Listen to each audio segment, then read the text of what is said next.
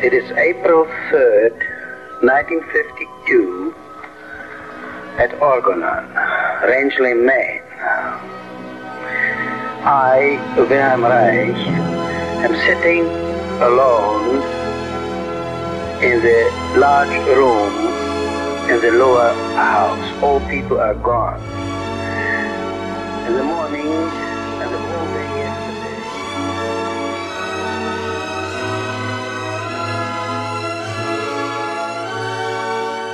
Orgon, Raichanos e Raichanas. Aqui é o Felipe Salgado. Aqui é o Guga. E aqui é a Ellen, e esse é o Terapia Haitiana. Hoje voltamos para continuar a discussão a respeito das consequências do mundo neoliberal na organização das pessoas, das relações e do funcionamento caracterial. Em um dos prefácios de análise do caráter, primeiro prefácio, Reich diz que a estrutura de caráter é o processo sociológico congelado de uma determinada época. E a gente sabe que esse congelamento se dá no organismo e nos pensamentos. Daí a importância de discutirmos aqui no podcast as características atuais da organização social e valores do mundo contemporâneo. Seguindo ainda essas proposições de Reich, isso condiciona e já tem condicionado há algum tempo o nosso funcionamento e as nossas relações. O Guga, que tem estudado muito esse tema e que acabou de falar no encontro do Nexo sobre mais uma parte desse assunto, tá com essas ideias bem frescas. Então, a ideia é a gente conversar um pouco mais sobre isso. Guga, por onde você quer começar? Deixa eu fazer uma adendo. Você acha que faz sentido dizer que eu acabei de falar sobre esse assunto no Nexo, sendo que na verdade eu não acabei de falar sobre esse assunto no Nexo? É, eu posso então só cortar isso. É, assim, sei lá, eu, pode ser preciosismo bobo, né? De repente não tem tanta importância, mas é que É, é porque você falou de mais uma parte desse assunto. É, mas mas é é que eu é já uma tô- parte mais pra frente. é uma parte mais pra frente.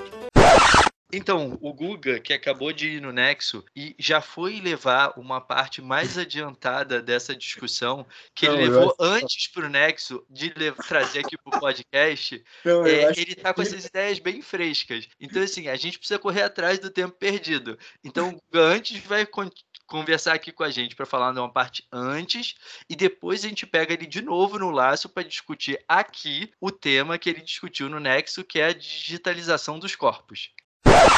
Acho que a gente não devia botar isso. Acho que, gente, acho que só a, a, parte que tem estudado esse assunto é suficiente. Tipo, na, na, verdade, na verdade, Felipe, o que eu acho, honestamente, assim, o que eu acho coerente é dizer claramente que isso é a continuação de dois episódios, que são o primeiro episódio sobre subjetividade neoliberal que a gente fez no ano passado, é, e depois o episódio da, da Sociedade do Cansaço, é, que, a, que a gente fez com a Juliana. É, porque aí, aí a gente está fazendo a linha do tempo do desenvolvimento desse pensamento. Eu acho que é mais útil para quem está ouvindo. Sim, sim. É, 57, Sociedade do Cansaço, Terapia Reichiana. É porque o neoliberalismo foi só um. Isso. E aí depois foi o. Ah, é que foi aquele grandão, né? Isso. Ah, ah, liberalismo 52, tá.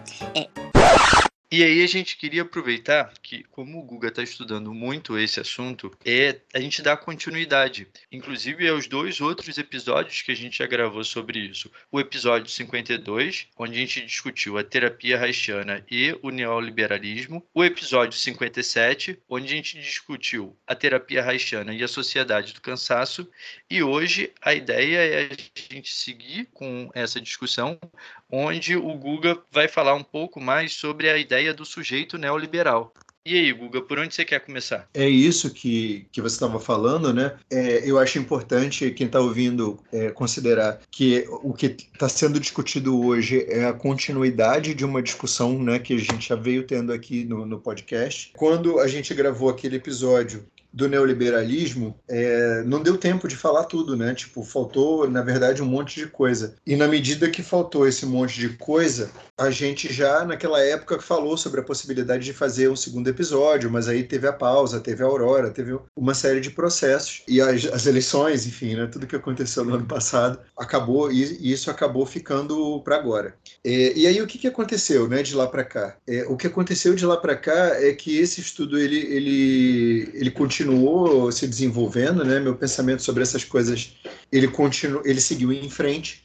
E a verdade é que hoje, nesse momento, eu já não, eu não discuto mais a subjetividade neoliberal, eu não, eu não tô mais nesse ponto do estudo, né? Tipo, eu já estou numa etapa posterior a essa, que é a etapa da, da digitalização dos corpos. Mas, como uma coisa levou a outra, né? Tipo, é, eu cheguei na questão da digitalização dos corpos por um desenvolvimento natural desse estudo da subjetividade neoliberal, e esse estudo da subjetividade neoliberal, ele é uma coisa que ainda está muito é, pouco discutida, é, eu acho, é, né, eu, eu acho que ainda é válido fazer isso, quer dizer, eu vou ter que, de alguma maneira, rebobinar o meu pensamento para falar sobre uma coisa que já não é exatamente mais o que eu estou pensando. É, mas, o que, que aconteceu? Eu acho interessante, assim, para gente, né, considerar é, o que, que aconteceu, é, foi, foi 2021 que a gente lançou esse episódio, né, o 57. 16 de 5 do ano passado, né, maio do ano passado. Maio e junho do ano passado. A primeira vez que eu falei sobre, que eu comecei a falar sobre esse assunto, assim, de maneira estruturada, foi em 2020, né, e aí, 2021, passei discutindo bastante isso, e 2022 a gente gravou o episódio. Cara, de lá para cá, é, esse assunto ele começou a pipocar assim na, na, em vários em vários lugares, né? E ao contrário da época que eu comecei a pesquisar isso, que era uma coisa que ninguém falava, é, nesse momento já tem gente falando sobre isso, né? Tipo, já tem material do Safatli falando sobre isso, é, já tem Christian Dunker falando sobre isso, já tem outras pessoas é, se atentando para isso. Claro, Mas porque eu... todas essas pessoas acompanham o podcast, Guga. Então elas estão ouvindo a gente e estão tentando ver o que, que, tem de mais atual no mundo. Elas poderem falar também e pegarem o hype. É, assim, infelizmente eu imagino que não seja por esse motivo. Mas é, o que, que eu vejo, né? O que, que eu, eu, assim que as pessoas começaram a falar sobre isso, eu comecei, obviamente, a ver, ah, interessante, né? Tem mais gente percebendo esse, essa questão. Mas o Reich faz falta né, nessa análise. Porque, assim, eu acho que agora assim, naquela época era, era uma coisa totalmente nova, né? Discutir isso. É, mas nesse momento é, já é meio que um fato estabelecido, né? Que existe uma subjetividade neoliberal e que essa subjetividade produziu um tipo de subjetividade específico que é uma coisa nova. Né? Então, eu acho que isso já é um fato estabelecido, né? Tipo, se você vai dentro da, da, da, das pessoas que estão discutindo isso em ponta, assim, em faculdades, assim, já tem gente discutindo isso e tal. Esse, esse, ou seja, essa discussão avançou é, nesses três anos. Mas o Reich faz falta. O Reich faz falta é, na, na, na conexão desse processo faz falta exatamente na conexão desse, desse fenômeno com os processos vitais básicos que se materializam ali exatamente na fala que, que vocês estavam trazendo no início, que é aquela fala clássica do, do prefácio da análise do caráter, onde ele diz que a, a estrutura de caráter é um processo sociológico congelado no corpo das pessoas. É, eu acho que o fato, assim, é, isso eu estava discutindo isso essa semana lá no esse final de semana lá no Nexo, que é difícil a pessoa falar sobre a contemporaneidade, né? É difícil a pessoa falar sobre o que está acontecendo. É mais fácil falar sobre o que aconteceu no passado. Mas além entre as poucas pessoas que falam sobre o que está acontecendo, falar sobre o que está acontecendo é, ainda tem um segundo problema, que é, é como é que você fala sobre o que está acontecendo sem que a coisa fique obsoleta muito rápido, porque o que está acontecendo passa, né? E fica obsoleto. Então o Reich ele permite que você fale ou pense sobre o que está acontecendo, mas você se você costura isso com os processos vitais humanos básicos, é, você consegue às vezes discutir o que está acontecendo sem que isso se torne obsoleto, porque o Reich conseguiu fazer isso, né? O Freud conseguiu fazer isso. É, alguns autores eles conseguiram fazer isso exatamente por essa costura entre a contemporaneidade deles, é, mas junto com os processos básicos vitais do ser humano. Quem só fala sobre a própria contemporaneidade fala coisas muito relevantes, mas acaba ficando obsoleto muito rápido. Sim. Então, eu, eu vejo que o Reich faz falta né, né nessa discussão sobre o neoliberalismo, é, em vários aspectos. Eu vou tentar até ver se eu consigo trazer essa costura hoje é, para nossa discussão. Bom, então, isso é uma continuação desses dois episódios, por conta das coisas que não deu tempo de falar. Um pouco depois que a gente fez esses, esses episódios, eu fiz algumas anotações assim sobre o que, que eu achei que ficou faltando. Além disso, né, juntando com isso, eu também trouxe outras coisas assim, mais atuais para a gente poder discutir aqui. Boa. Bom, vocês lembram no episódio passado, né, no primeiro episódio lá sobre o neoliberalismo, eu tive que fazer uma introdução sobre economia, que eu sei que encheu o saco de todo mundo que estava escutando, para depois poder chegar no ponto aonde é que esse processo se, se tornava depois relevante para a gente, para ter uma discussão sobre questões humanas. Né? E eu não sei se eu cheguei a falar isso naquele episódio ou não, enfim, não me lembro, mas é, isso certamente já foi discutido aqui em vários outros episódios, mesmo os que eu não estava. É, vocês sabem que o Reich se referia a, a, ele próprio, né? Ele se referia ao próprio trabalho dele como trabalho de economia sexual. E ele se chamava de economista sexual e também chamava é, os alunos dele, né? Quando ele é, todos os centros de estudo que ele, que ele montou em Berlim, depois na Noruega, depois na Suécia, é, ele chamava é, as pessoas que ele formava, né? Os terapeutas que ele formava de economistas sexuais. Isso foi logo depois que ele parou de se autodenominar um psicanalista, né? Então o Reich ele não passou da denominação de psicanalista para denominação de vegetoterapeuta e nem para denominação de organoterapeuta. Ele primeiro ele, ele teve uma fase intermediária onde ele se autodenominava economista sexual. E isso é uma coisa muito importante porque o Reich ele, ele pensou é, o ponto de vista econômico dentro da psicanálise é, como princípio funcional comum entre o ponto de vista dinâmico e o ponto de vista topográfico. É, eu não vou entrar nisso hoje, porque né, isso é uma discussão profunda de psicanálise, mas quem é psicanalista eu acho que vai entender o que eu estou falando. Mas para quem não é psicanalista, basta entender o seguinte: Reich ele deu uma importância extraordinária para o ponto de vista econômico dentro da psicologia né, e dentro da psicanálise de onde ele veio. E isso significava que ele estava como terapeuta e como psicanalista muito interessado em como é que que as pessoas investiam a energia dela. É, a, o pensamento econômico dentro da psicanálise, ele trata, investiga, é, ele diz respeito aos investimentos energéticos, investimentos libidinais, né? É, a gestão econômica da libido da pessoa. Então,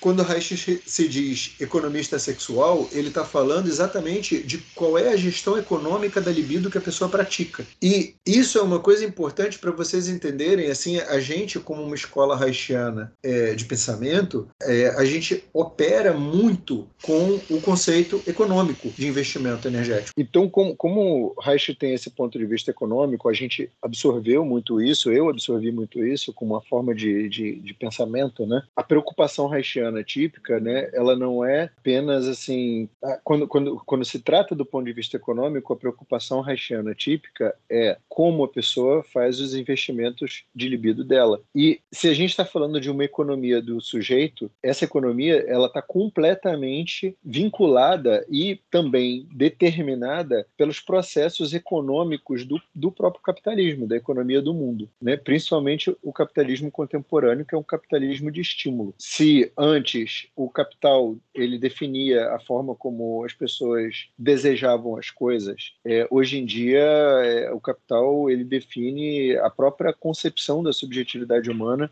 ela é indissociável desses processos econômicos. Então, o processo, é, né, o, o ponto de vista econômico, a questão da economia sexual, ela é uma coisa fundamental e a gente e, e aí, na, no, na, primeira vez que a gente teve essa conversa aqui, é, eu passei metade do podcast falando sobre é, processos econômicos. Quem não assistiu aquele episódio, eu acho até que eu recomendo que você pare agora, assista aquele episódio primeiro e volte aqui, porque eu acho que você vai ter um aproveitamento muito mais interessante do que vai ser discutido aqui. Mas se você for rebelde e não quiser fazer isso, tudo bem, não tem problema, é livre e você pode ouvir depois é, e, e, pensar o contrário, que também é viável. Então, o que, que eu pensei hoje? Eu também queria trazer outro conceito de economia para vocês, para encher o saco de vocês com mais discussão sobre economia.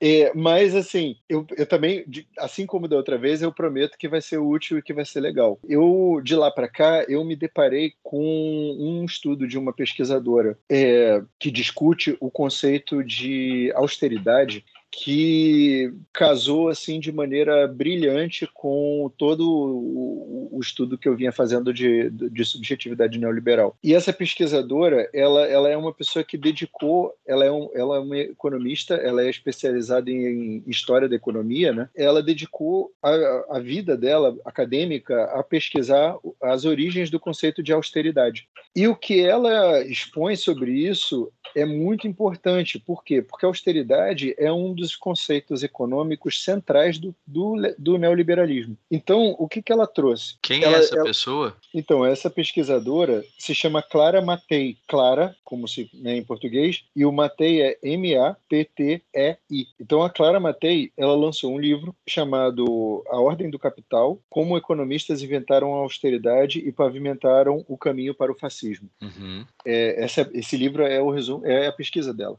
né? É, e foi assim que eu cheguei nesse assunto por causa disso qual que é o, o, o que, que ela está fazendo, o que, que ela está discutindo ali. É, primeiro, ela começa contando uma coisa que eu não fazia a menor ideia, que é, ela diz que quando houve a Revolução Russa, né, no início do século passado, a, o processo da Revolução Russa ele mexeu de maneira muito profunda com as estruturas de poder na Europa. É, eu não sei se a gente se eu já comentei isso em algum episódio aqui do podcast. Eu tenho uma vaga memória de já ter falado isso, mas pode ter sido em outro lugar. Mas esse processo da Revolução Russa ele mexeu profundamente com as estruturas de poder na Europa. O que aconteceu ali é que a obra do Marx, ela, é, o, o, mundo estava saindo, né, de, de um de de estruturas de monarquia, né? tinha tido a Revolução Francesa, é, e, posteriormente, quando veio a obra do Marx, a obra do Marx, o, o mundo tinha entrado num capitalismo é, moderno, e a obra do Marx ela trazia uma coisa que até aquele momento não tinha acontecido, porque todos os processos culturais até aquele momento, eles eram mais ou menos top-down. Né? Isso eu discuti lá no episódio do fascismo, né? É, aqui do podcast. É, todos os processos culturais eles eram top-down, eles vinham da monarquia para a população. Né? É, tanto que é dito dito sociologicamente que o fascismo foi o primeiro, o, o primeiro movimento popular que era bottom-up. Né? É, mas esse processo ele estava em jogo ali naquela época e o mundo estava entrando no capitalismo, estava passando a ser regido por outros tipos de riqueza, né? Tinha o conceito de produção de riqueza, não era mais o conceito de extração de riqueza. E veio Marx com a obra dele, que era uma obra que colocava a figura do trabalhador é, como principal elemento de produção de riqueza. Né? Então, até aquele momento, a riqueza ela era uma coisa que era, ela era top-down também. A riqueza ela vinha é, dos regentes, né, para os súditos. É, e e a ideia da produção de riqueza, né, a riqueza demovida, pra, pra a riqueza deslocada para os meios de produção, é, e toda a teoria do Marx, ela, ela, na verdade, ela colocava o indivíduo, que era o trabalhador, na posição de elemento principal de produção da riqueza. Então, imagina, é, num processo de dissolução de monarquias, né, ali pré-Primeira Guerra Mundial é, e durante a Primeira Guerra Mundial, imagina o impacto que teve é, a ideia de que que agora a gente pode ter uma sociedade que é organizada pelo trabalhador e não pelo, pelo monarca, né? É, é organizada pelas pessoas que produzem e não pelos donos dos meios de produção. É, isso ganhou muita capilaridade é, na Europa inteira. Então, os partidos comunistas e partidos trabalhadores é, eles se espalharam de uma maneira muito intensa. É, o Partido Comunista Alemão era gigantesco, o Partido Comunista Inglês, é, o Partido Comunista Francês, é, vários movimentos né, que, que, que buscavam é, fazer uma revolução mesmo, de, de, subverter a ordem do poder. É, e aí a Revolução Russa veio e os regentes e governadores dos outros países ficaram com o cu na mão, ficaram numa situação absolutamente apavorada, ficou todo mundo apavorado. E a, a, Clara Matei, ela descreve esse processo, é, eu não fazia ideia, cara, é, até encontrar a pesquisa dela, é, o quão perto a Europa passou da possibilidade de ter é, uma revolução comunista acontecendo em todos esses outros países. Porque os movimentos trabalhadores começaram a se organizar sério e as pessoas que eram os oligarcas desses países é, entraram em pânico. Então, eles começaram a ter reuniões, né, ali ao final da Primeira Guerra Mundial e para discutir o que, que eles podiam fazer para impedir isso de acontecer. E aí eles bolaram, foi, foi, e foi dessas reuniões que surgiu a ideia de criar o conceito de austeridade. Aí você vê que interessante, quando a gente vai para a escola, a gente estuda a Primeira Guerra Mundial e a Segunda Guerra Mundial, a gente aprende que depois da Primeira Guerra Mundial, que, que períodos de guerra causam escassez. Né? É, a gente aprende isso. É, mas quando você começa a estudar a história de maneira mais é, mais séria, é, você também começa a perceber que, na verdade, períodos de guerra eles produzem muita riqueza e muito desenvolvimento para várias é, setores da sociedade. Né? Então, a ideia de que a guerra produz escassez, ela é uma guerra, ela é, essa, essa ideia ela é de fácil absorção, porque ela parece uma coisa óbvia, mas ela é falsa. Né? É, se você pensar dois minutos, você consegue perceber que tem muita gente que enriquece com guerra, inclusive em muitos países. Inclusive, por exemplo, os Estados Unidos saiu de uma recessão é, gravíssima é, com a Segunda Guerra Mundial. Então, quer dizer, uma, uma recessão gravíssima que eu estou falando, que é a, queda da, a quebra da Bolsa de, de 28, né? e é, saíram dessa recessão com a Segunda Guerra Mundial. Então, é, a ideia de que a guerra produz escassez, ela é uma ideia falsa. É, ela produz escassez para algumas pessoas e para alguns setores da sociedade. Ela produz desabastecimento para algumas pessoas e para alguns setores da sociedade. O que, o que os economistas perceberam é, na época, é, os economistas da elite, né, é, que eram os formadores de teorias econômicas naquele, naquele período, eles perceberam é que eles podiam usar essa ideia de escassez, esse temor de escassez, para é, desmobilizar os movimentos, os movimentos trabalhistas e os movimentos é, comunistas que estavam se organizando pela Europa. Então, eles tiveram a seguinte ideia: se a gente estimular a austeridade com políticas econômicas que estimulem a austeridade, é, a gente cria uma recessão, vai faltar dinheiro, vai faltar trabalho e as pessoas vão ficar com medo de se organizar e serem demitidas.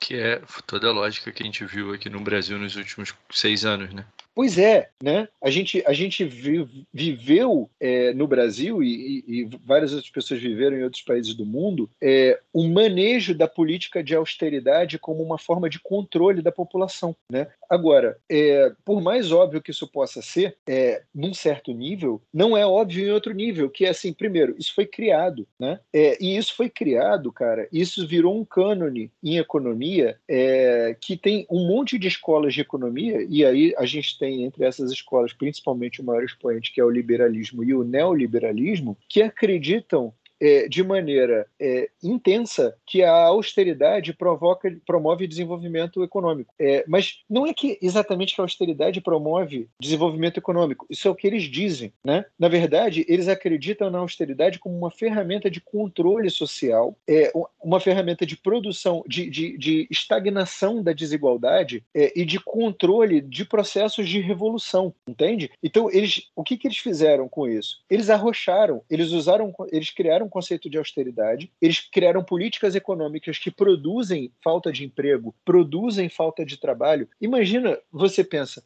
a princípio isso seria uma coisa anticapitalista, né? Porque do ponto de vista do capitalismo, quanto mais você produzir, quanto mais riqueza você produz, melhor. Você não vai querer produzir austeridade, né? Só que você sabe naquela conversa do primeiro a gente faz crescer o bolo, depois a gente divide o bolo, né? É, são lógicas, né? Tipo assim, todo esse processo ele foi criado a partir de uma série de lógicas e de jargões que foram desenvolvidos é, para manejar as emoções das pessoas. Então, o que, que significa primeiro a gente faz crescer o bolo e depois a gente divide? Significa assim, aguenta agora um período de escassez e aguenta esse arroxo, porque isso vai fazer o bolo crescer e depois a gente divide o bolo quando tiver mais bolo, mas esse depois nunca chega. Esse depois é, é aquele equivalente do na volta a gente compra, que os pais usam, usavam com os filhos. Isso, e eu acho que essa sua deixa é ótima, porque essa política de austeridade com toda toda essa lógica é muito semelhante à, à lógica de educação dos filhos, de que Isso. eu tenho que é, eu tenho que ser rígido, eu tenho que ser rigoroso na educação dos meus filhos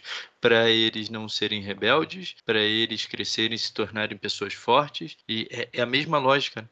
Exatamente. Então, por que, que isso me interessou? Porque quando eu encontrei a, a, a Clara Matei, encontrei o estudo dela, é, eu, eu comecei, eu já estava pensando sobre subjetividade neoliberal e eu percebi exatamente essa, essa vinculação, porque assim, a gente está aí discutindo há vários anos, por exemplo, por que, que nos últimos anos surgiu esses modelos de educação, tipo aquele que você deixa a criança chorando no berço é, até a criança desistir de chorar, é, que são os modelos de educação é, que supostamente eles, eles visam desenvolver a autonomia da criança. Né? E quando esses modelos começaram a surgir, há uns, há uns 20 anos atrás, 25 anos atrás, e se popularizaram aí há, há 15 anos atrás, é, aí tem Super Nanny, né? tem, é, e tem os pediatras que ficam é, estimulando as pessoas a deixarem as crianças chorarem para as crianças aprenderem a, a, parar de chorar no berço, é, ou essas coisas do, né, do tipo assim, desfraude em em, três minutos. É, isso não surgiu do nada. Né? É, esse modelo de, de austeridade econômica, né, a gente teve aqui no país é, o, o,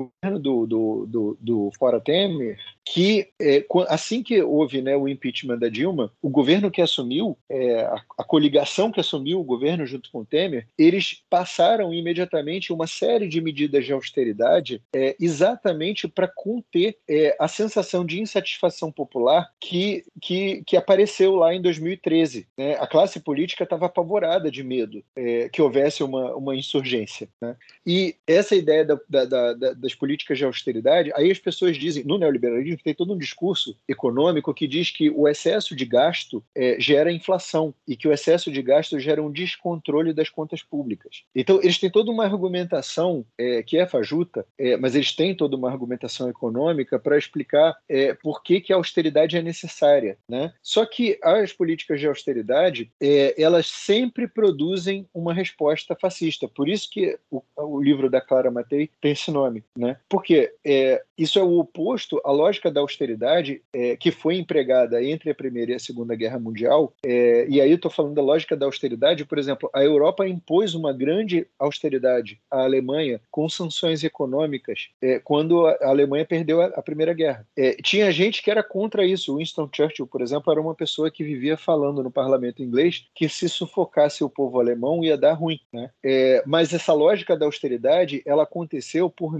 medo que as elites tinham de que os trabalhadores se organizassem em todos os países e, e, e, houvesse um levante. Então, eles não fizeram isso só com os alemães, eles fizeram isso à torta direito. Né? Essa austeridade resultou, é, tipo, se você vê aqui, é, filmes tipo O Ovo da Serpente, né, ele mostra o efeito da, dessa austeridade no povo alemão, antes da guerra. E isso gerou muito ódio, e esse ódio gerou o fascismo. Então, excesso de austeridade o que a Clara Matei está colocando no, né, no, estudo dela é que excesso de austeridade induz ao fascismo. E aí, se a gente traz isso é, né, para a psicologia é, e pensa que existe uma subjetividade neoliberal e que ela adota valores econômicos é, neoliberais e traz esses valores para dentro da própria família, para dentro do próprio processo de educação, para a forma como a pessoa pensa sobre a própria vida, você vai ver que tem um monte de. É, nós temos um monte de manifestações da ideia de austeridade é, incorporadas na nossa vida. Perfeito. Né? Que volta um pouco, Guga, para aquela história da educação, né? E muito do que Reich falava, da, da ideia de uma educação livre, de poder formar pessoas livres e pessoas conscientes e pessoas críticas.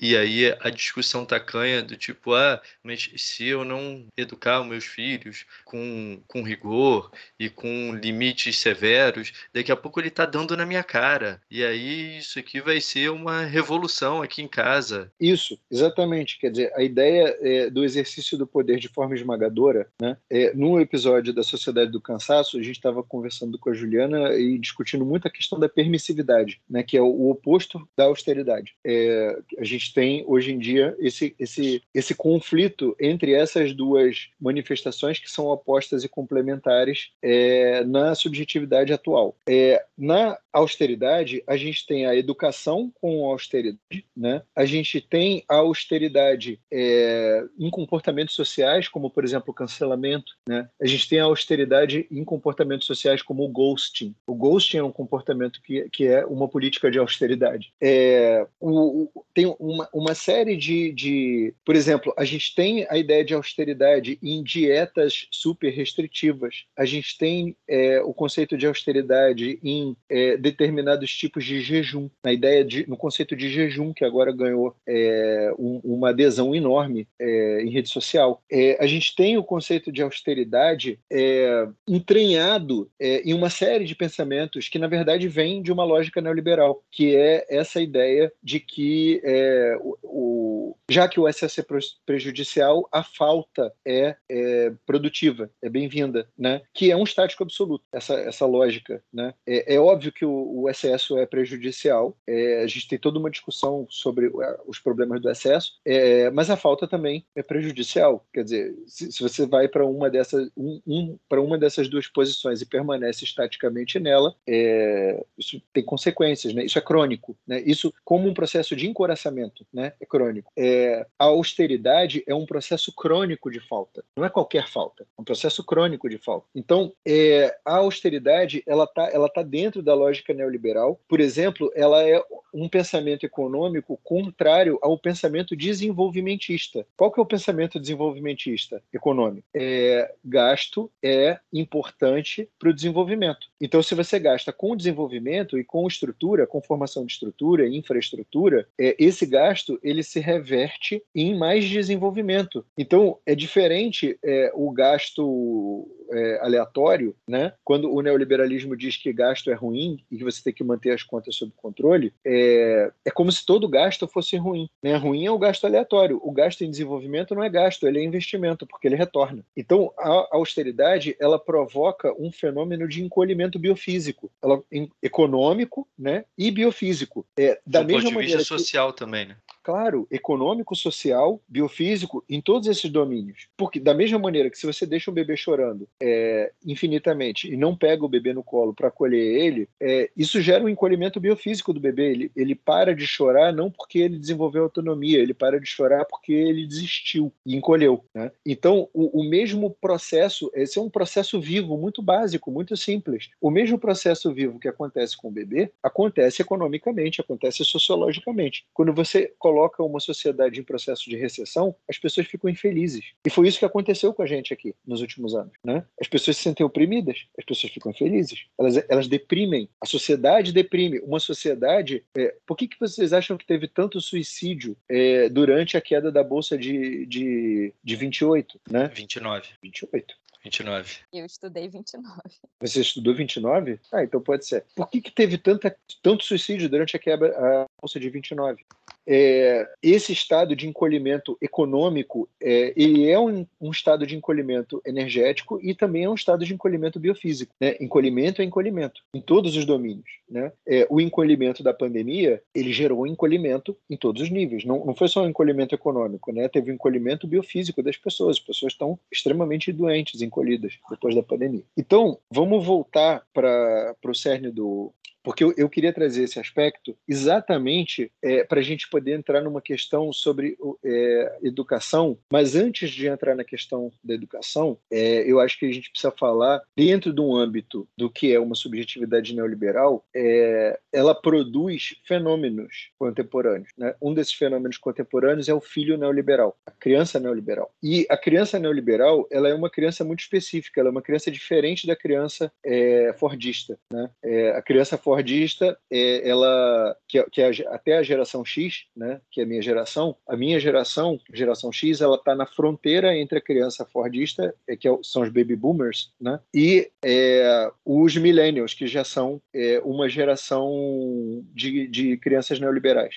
E os filhos são e, e, os filhos da geração X, esses são 100% a criança neoliberal. O que, que é a criança neoliberal? A criança neoliberal é um filho único, no máximo dois irmãos, não mais do que isso, né? Ao contrário, as famílias antigas elas tinham muito mais gente, né? Tinham muito mais filhos. É, o, o, a criança neoliberal não. A criança neoliberal é uma só, às vezes duas. Ela nasceu tarde, é, porque os pais tinham que trabalhar é, e, e, e achavam que eles precisavam ser bem sucedidos antes de ter um filho. A criança neoliberal é um filho caro, né? O filho neoliberal ele é caro, ele é muito mais caro. É, quem está ouvindo esse podcast é, e tiver mais de 30 anos de idade, ou melhor, mais de 35 talvez, quem tiver mais de 35 anos de idade, vocês vão perceber que os filhos de vocês, eles são muito mais caros do que vocês foram, né? A criança neoliberal, ela é muito, ela custa muito mais caro para os pais do que vocês custaram para os pais de vocês. É, era muito mais barato ter um filho antigamente. E a criança neoliberal, ela é, ao contrário da criança antiga, ela é uma, ela é um projeto ela é um empreendimento. Ela, primeiro, ela tem que dar certo, né? Como todo, todo o empreendimento, ela tem que dar certo, ela tem que dar resultados, é, ela precisa ser um vencedor no, no capitalismo do mundo contemporâneo. É, segundo a propaganda do IBMEC, ela tem que ser o protagonista do mundo, né? Então, se você botar o seu filho no IBMEC, ele vai, ele vai ser protagonista do mundo, mas se você não botar, ele vai ser só coadjuvante. Então, se você não botar o seu filho, vai ser coadjuvante, enquanto que o filho da pessoa que botou o filho no IBMEC vai ser o protagonista da vida do seu filho. É, mas a verdade é que essa propaganda do IBMEC, ela é sensacional, é sensacionalmente horrível, né? Mas ela é sensacional como um exemplo de lógica neoliberal, de subjetividade neoliberal, porque ela toca no sentimento neoliberal dos pais de medo dos filhos serem fracassados no mundo neoliberal, que é o mundo da escassez, da escassez de trabalho, da escassez de recurso, da escassez de recurso é, natural, da escassez,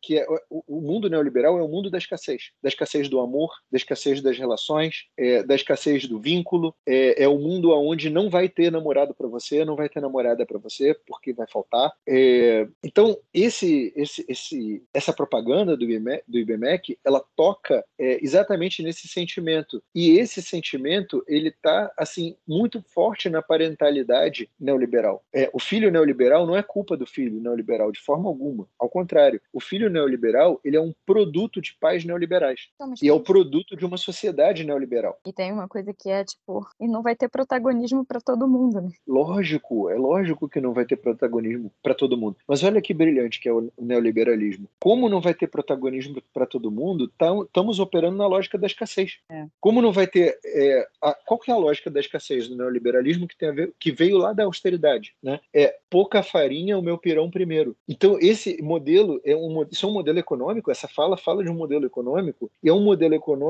que ele induz a sensação de escassez para que as pessoas se degradeiem, para gerar conflito social e medo. Né? Então, isso gera uma sociedade que é hipercompetitiva. E, na, na medida que não vai ter protagonismo para todo mundo, porque não existe protagonismo para todo mundo, né? o que, que você tem que fazer? Você tem que pagar mais caro para garantir que o seu filho vai ser o protagonista. Porque todo mundo quer que o filho seja protagonista. Então, se você pagar mais caro, a chance do seu filho ser mais protagonista do que o filho do vizinho é grande. E, e você entende? É, isso é uma lógica de extorsão dos pais. Né? Isso é, é, é extorsão. Isso leva as pessoas a investirem na educação dos filhos de uma maneira absurda. E, e isso é muito curioso como fenômeno social, porque é, dentro de uma lógica neoliberal, da parentalidade neoliberal e das crianças neoliberais, se você não investir no teu filho, você é um mau pai e uma má mãe, né? Você, você é uma pessoa é, mal vista. Você é tipo, caralho, você é negligente, né? Então, é, ou você investe no teu filho dessa forma, bota, joga dinheiro pra caramba na educação do teu filho no, e no desenvolvimento do teu filho, é o mínimo, né? Tipo, isso é considerado dentro de, um, de, um, de uma subjetividade neoliberal, é considerado o mínimo. É, mas se vocês olharem, vocês vão ver, não é um pensamento muito complexo, de que vocês custaram muito menos para os pais de vocês do que os seus filhos custam para vocês. Isso é uma conta básica, muito óbvia. O preço das escolas aumentou de uma maneira absurda. As escolas estão cada vez mais caras. As escolas eram gratuitas, porque no conceito de mundo de Fordista, né, do welfare state, que é o bem-estar social, é, pro, a, a, a escola era promovida pelo Estado, a educação era promovida pelo Estado. O welfare state foi um sistema é, de gestão estatal que foi criado após a Segunda Guerra Mundial, né, na ONU, né, é, pela Organização das Nações, é, para tentar prevenir o fascismo. E o que, que eles entenderam? Que se, você, se o Estado promovesse bem-estar social, é, as pessoas iam ficar felizes e não seriam fascistas. Então a ideia é de que é, o, o, o, Estado de welfare state, a, a nossa Constituição de 88, é, ela é, é, descendente desse, desse modelo de pensamento. Né? A Constituição de 88 ela é uma Constituição baseada no, no bem-estar social, de promoção de bem-estar social. O que, que ela tentava fazer? Garantir direitos básicos de cidadania e desenvolvimento para as pessoas terem uma boa vida. É, a ideia é que se o Estado fornece a educação para as pessoas, né, se isso é um papel do Estado, educação e saúde são duas funções básicas de sustentação da vida, é, as pessoas teriam vidas melhores. Na lógica neoliberal, é, eu produzo escassez para que o mercado entre para suprir é, de serviços essa escassez. Então, qual, qual foi o nosso problema aqui? É, quando a gente fez a nossa Constituição é, Social-Democrata, em 88, o, o, o mundo já tinha guinado para o neoliberalismo. E é, logo depois o neoliberalismo, já em, 80, em 90, né, o neoliberalismo começa a chegar no Brasil com o Collor, é, que traz o, a lógica neoliberal econômica para o Brasil, e depois no Fernando Henrique a gente mergulhou de cabeça no neoliberalismo. Então, é, a Constituição ela não teve tempo de funcionar como uma Constituição social-democrata, porque o país já foi mergulhado no neoliberalismo na sequência. E aí a gente tem a entrada das escolas particulares é, e, e, e, a ideia neoliberal de que escola pública é uma coisa ruim, é, de que tudo público é uma coisa ruim, isso é uma ideia bem neoliberal, né? porque as coisas deveriam ser privatizadas é, e que as coisas privadas é que são boas. E aí, a gente, o que, que a gente tem hoje? É, a gente tem, depois de 40 anos de neoliberalismo, né, a gente tem é, as classes mais baixas é, politicamente pelo direito de colocar os filhos numa escola particular horrível. É, as escolas particulares decentes, elas não são acessíveis para as pessoas de classe média baixa. Elas só são acessíveis para as pessoas de classe média média e para as pessoas de classe média alta. Então, as escolas que sobram é, para as classes mais baixas, de uma forma geral, né, são bizarras e são muitas vezes piores do que escolas públicas. Mas como a pessoa tem ódio da coisa pública, é, ao invés da pessoa brigar por uma coisa pública melhor, ela briga pelo direito de botar o filho numa escola particular horrível. É, isso aí que você está trazendo, eu acho que é importante também as pessoas poderem compreender, assim, de, de onde você está falando isso, né? Para não cair só num, num preconceito bobo. É, seguindo essa lógica neoliberal e seguindo a lógica da coisa pública, assim, usando o exemplo aqui de Brasil, é, é isso. Uma escola particular, ela vai pagar um valor para o professor, é, que é o valor que está lá definido em lei. E, e aí, para a pessoa poder estar tá trabalhando ali, tem toda a questão da relação neoliberal de trabalho. Isso. Então é isso. Ela não só ela tem que cumprir aquilo que está acordado, como eventualmente ela vai ter que fazer hora extra, ela vai ter que pegar mais trabalho para poder fazer, ela vai ter que dar aulas em mais escolas, porque tem a questão da precarização do trabalho, é, e principalmente vai ter uma questão de precarização das relações, da relação de trabalho. E aí, consequentemente, isso leva a esse profissional, a esse professor, a ser um professor menos qualificado. Porque se ele for mais qualificado, ele vai poder buscar melhores relações de trabalho. E ou ele vai ser um profissional que vai estar muito estressado, muito Isso. desgastado, emocionalmente menos disponível. E a gente sabe que existe um, um problema, eu posso dizer de Brasil, mas acredito que isso não seja exclusivo daqui da gente, é que é do pouco investimento na questão de educação e na questão dos professores. E, e isso é maior quanto mais primária é a, a fase da educação. E, então, a gente sabe que existe uma precarização generalizada. Agora, quando a gente pega um professor de uma escola pública, dentro do Brasil, a maior parte dos professores eles passam por um processo de seleção que é o concurso público. Uhum. E o concurso público ele traz uma coisa que é o contrário da, da concepção de austeridade, que traz é, uma coisa que é chamada de é, estabilidade estabilidade, estabilidade no serviço. O que significa que o professor ele vai cumprir a lei. E se o diretor não gostar daquele professor ou quiser de alguma forma assediar ou cobrar coisas para além do trabalho, o professor ele pode dizer que não vai fazer e ele não vai ser demitido, como acontece numa escola privada. É, e claro, isso que o Google está trazendo, ele traz de uma forma é, é, para poder explicar, afinal de contas, é muita coisa para ser discutida aqui, é, mas eu sempre me preocupo com eventuais formas superficiais de compreensão do que a gente está dizendo aqui. É, e aí eu acho que é válido trazer um pouco dessa ampliação de por que, que quando o Guga fala que as escolas para determinadas é, camadas né, financeiras da, da, nossa sociedade, elas vão ser ruins. É, elas vão ser ruins por isso. O é diferente. De, o processo de precarização, exatamente. Eu não estou falando mal das escolas, não. Né? Eu acho ótimo você estar tá fazendo esse adendo, porque eu não estou falando mal das escolas. Não, não me entendam que eu esteja falando mal das escolas. Isso não é nem culpa das escolas propriamente ditas. É, e, e, eu não quero que vocês escutem isso e pensem é, a gente investe pouco em educação, porque isso é um pensamento de classe média que não toca no problema. O problema não é que a gente investe pouco em educação. O verdadeiro problema é que existe uma lógica neoliberal de que a coisa pública é ruim e a coisa privada é boa. O problema está nesse pensamento, né? Porque se a gente vai discutir que a gente investe pouco é, em, em, escola, é, essa discussão ela é fútil é, se ela não parte de um entendimento de que existe é, um, um estímulo a um ódio, um preconceito contra a coisa pública é, e uma é,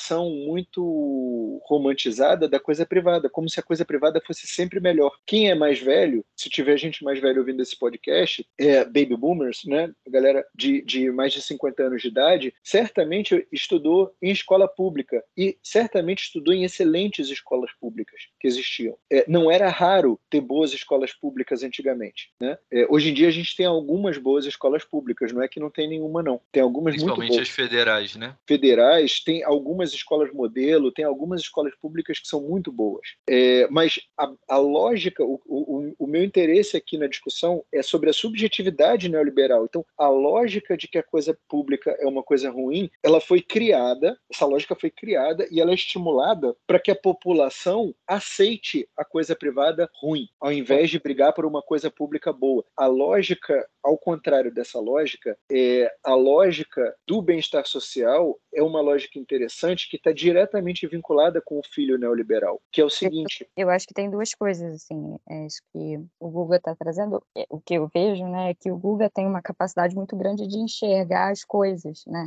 e, e de falar dessas coisas que ele vê que estão acontecendo, né. Então, eu acho que é por isso que ele pode, em algum momento, dar a impressão de que é, dessa que ele está falando assim, excluindo outras coisas, mas não está, né. Que a gente é isso. O episódio é sobre a questão da subjetividade neoliberal, né. Então a gente está focando nisso. É, e uma outra coisa é quando o Felipe estava falando, ele em algum momento falou assim, não, a gente está falando das relações, né, das relações de trabalho, mas sempre, né, como a gente está falando de subjetividade, a gente está falando das relações mesmo. Você até deu uma pausa, né, Felipe? Você falou assim, ah, das relações, aí depois falou das relações de trabalho. Sim, das relações de trabalho, mas a gente está falando das relações, porque se a gente for como se fosse assim, andando, andando cada vez mais para trás, se a gente pensar numa linha de desenvolvimento do início da vida, né, se a gente for andando cada vez mais para trás, saindo da relação de trabalho em si, né, dos adultos e indo um pouco para os pequenos, a gente está falando de relação, porque vamos supor os pais, né, que estão trabalhando numa escola pública e ou enfim estão trabalhando na educação e isso é precarizado e as relações de trabalho cada vez piores. E esse pai precisa trabalhar mais, essa mãe precisa trabalhar mais, porque ela tem que sair de casa para trabalhar quando a criança faz quatro meses. E aí ela vai colocar numa escola, aí ela não quer colocar numa escola pública, ela, porque não tem vaga, ou porque não, não tem, ou porque é ruim, aí vai colocar numa escola particular. Enfim, tudo isso que a gente está falando, a gente está falando das relações. Claro. E aí é onde chega. Como é que se vai se constituindo também a partir disso, que é, são as relações de trabalho, as relações péssimas, neuróticas e ruins, neoliberais, né? Lá do início da vida, né? Perfeito. Porque isso exatamente nesse ponto que você está indo, quer dizer, o cerne, qual que é o cerne dessa discussão sobre o neoliberalismo?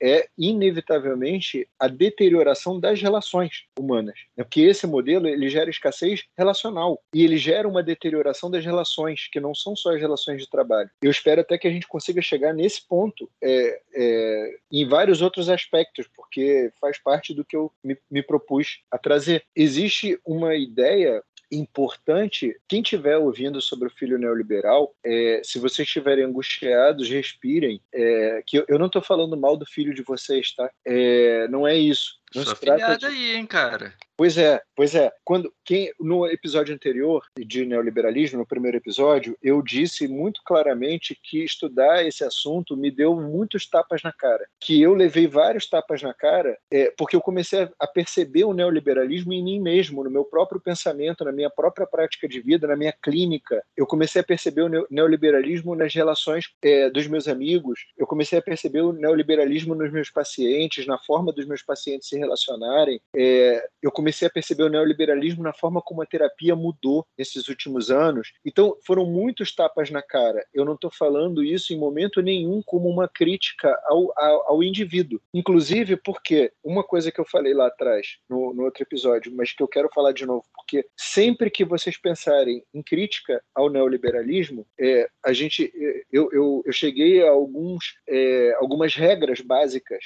é, de, de, de cuidados de pensamento que a gente precisa ter para poder é, desconstruir pensamento neoliberal e uma delas é que é, o pensamento neoliberal ele sempre transfere responsabilidade do, da sociedade para o indivíduo e ele sempre transfere a responsabilidade do indivíduo para a sociedade. Então o pensamento neoliberal está sempre fazendo uma troca é, do que é individual para a sociedade, ele está sempre extrapolando o indivíduo para a sociedade, como se o indivíduo pudesse ser representante da sociedade, tipo assim, ah, vocês estão vendo, o capitalismo dá certo porque o fulano é, nasceu na favela, né? O, o, o, o Zézinho ali é, nasceu na favela e ele conseguiu, é, ele se esforçou muito, ele trabalhou muito e ele se tornou uma pessoa bem sucedida no capitalismo. É, ou melhor, deixa eu dar um exemplo real. É, o, o, capitalismo é muito bacana porque a Anitta é, se esforçou muito, né? E levou o funk para o mundo, do Brasil para o mundo, das favelas para o mundo.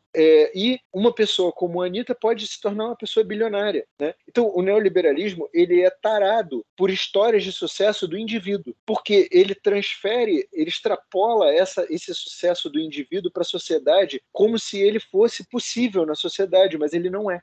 Guga, eu tenho, eu tenho quase certeza que foi uma conversa do Mano Brau com a Aniele Franco no podcast dele, mano a mano que seguindo isso, né, que você está trazendo, que tem muito a frase, né, a favela venceu. Uhum. É, e aí eu tenho quase certeza que a Aniele, eu posso posso estar errado, mas ela dizendo, cara, a favela não venceu, não. vence uma pessoa. A favela isso. continua fodida, a galera continua tendo que trabalhar, tendo que passar por cima de corpo de gente morta de manhã para ir trabalhar, precisa continuar lidando com troca de tiro da polícia, precisa continuar lidando com enchente. Então não tem esse, isso é um caô. A favela não venceu. A, é favela só vai vencer quando a favela vencer. Enquanto algumas pessoas pretas vencerem, ou algumas pessoas que são é, têm a origem na favela vencerem, é isso que você está falando.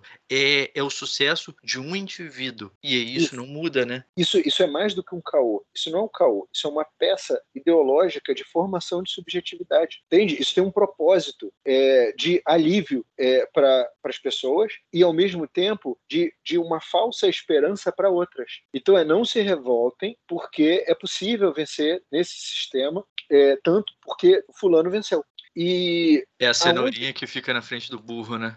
Isso, isso transfere, essa, isso é uma o cerne, né, isso é uma cerne de é um típico movimento de, de, de pensamento neoliberal, a transferência do indivíduo para a sociedade, a extrapolação do indivíduo para a sociedade e a responsabilização do indivíduo por questões sociais. Se o indivíduo não dá certo no neoliberalismo, não é porque existe um sistema que impede ele de ascender ou de e dar nunca certo. Se toquem, é porque ele não se esforçou. Na, e nunca toca na realidade de fato, né, Google? Assim, é não. uma alienação. Porque, por exemplo, nós aqui, né, a gente gente não tem. Eu já trabalhei no serviço público, assim, com pessoas, né, bem pobres e tal, então eu tenho uma noção, mas eu nunca vivi isso, né? Ter que uh, me preocupar com o horário que eu vou entrar e sair de casa por conta de tiroteio, ou passar por cima de um corpo, né, assim, é, que foi baleado e que tá ali no chão. Eu, eu, já ouvi relatos, mas eu nunca passei por isso na minha vida. É assim, então, é, bom, a gente sabe de coisas, né? Mas é isso, a gente fica ali numa coisa meio alienada, porque ou a gente não chega aí, né, nem para o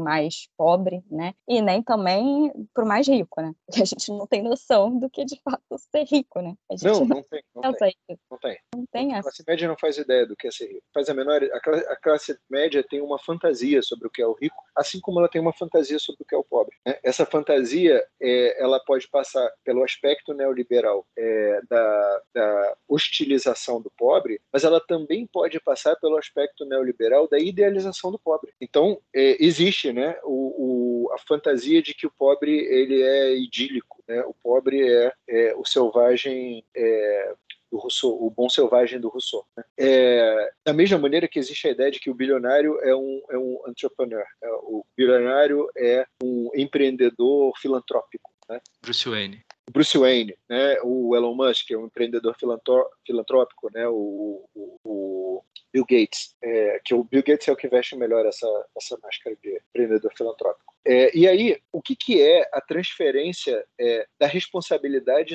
coletiva para o indivíduo? Né? É que, por exemplo, se eu estou falando do filho neoliberal, não entendam que eu estou falando do indivíduo filho de vocês. Eu estou falando de um processo social. Né? Isso toca no filho de vocês? Toca. É, mas isso não toca só no filho de vocês, isso toca em mim, isso toca em vocês, isso toca em todo mundo, porque está todo mundo mergulhado nesse processo social. Da mesma maneira que é, quando eu falo dos pais neoliberais, é, não é para vocês levarem isso para o âmbito do indivíduo. Da mesma forma como quando a gente estava falando agora há pouco da escola, né, eu não estou falando do indivíduo professor. É, não, não vamos transferir a responsabilidade desse problema para o indivíduo, porque é isso que o neoliberalismo propõe o tempo inteiro. Né? É, e, e, e, essa lógica de transferência da responsabilidade para o indivíduo, que tem tudo a ver com a questão do. É, você, por exemplo, você não é mais um autônomo, né? você é um gestor da sua própria carreira. Isso é a transferência Sim. de responsabilidade para o indivíduo. Eu sou empresário de mim mesmo.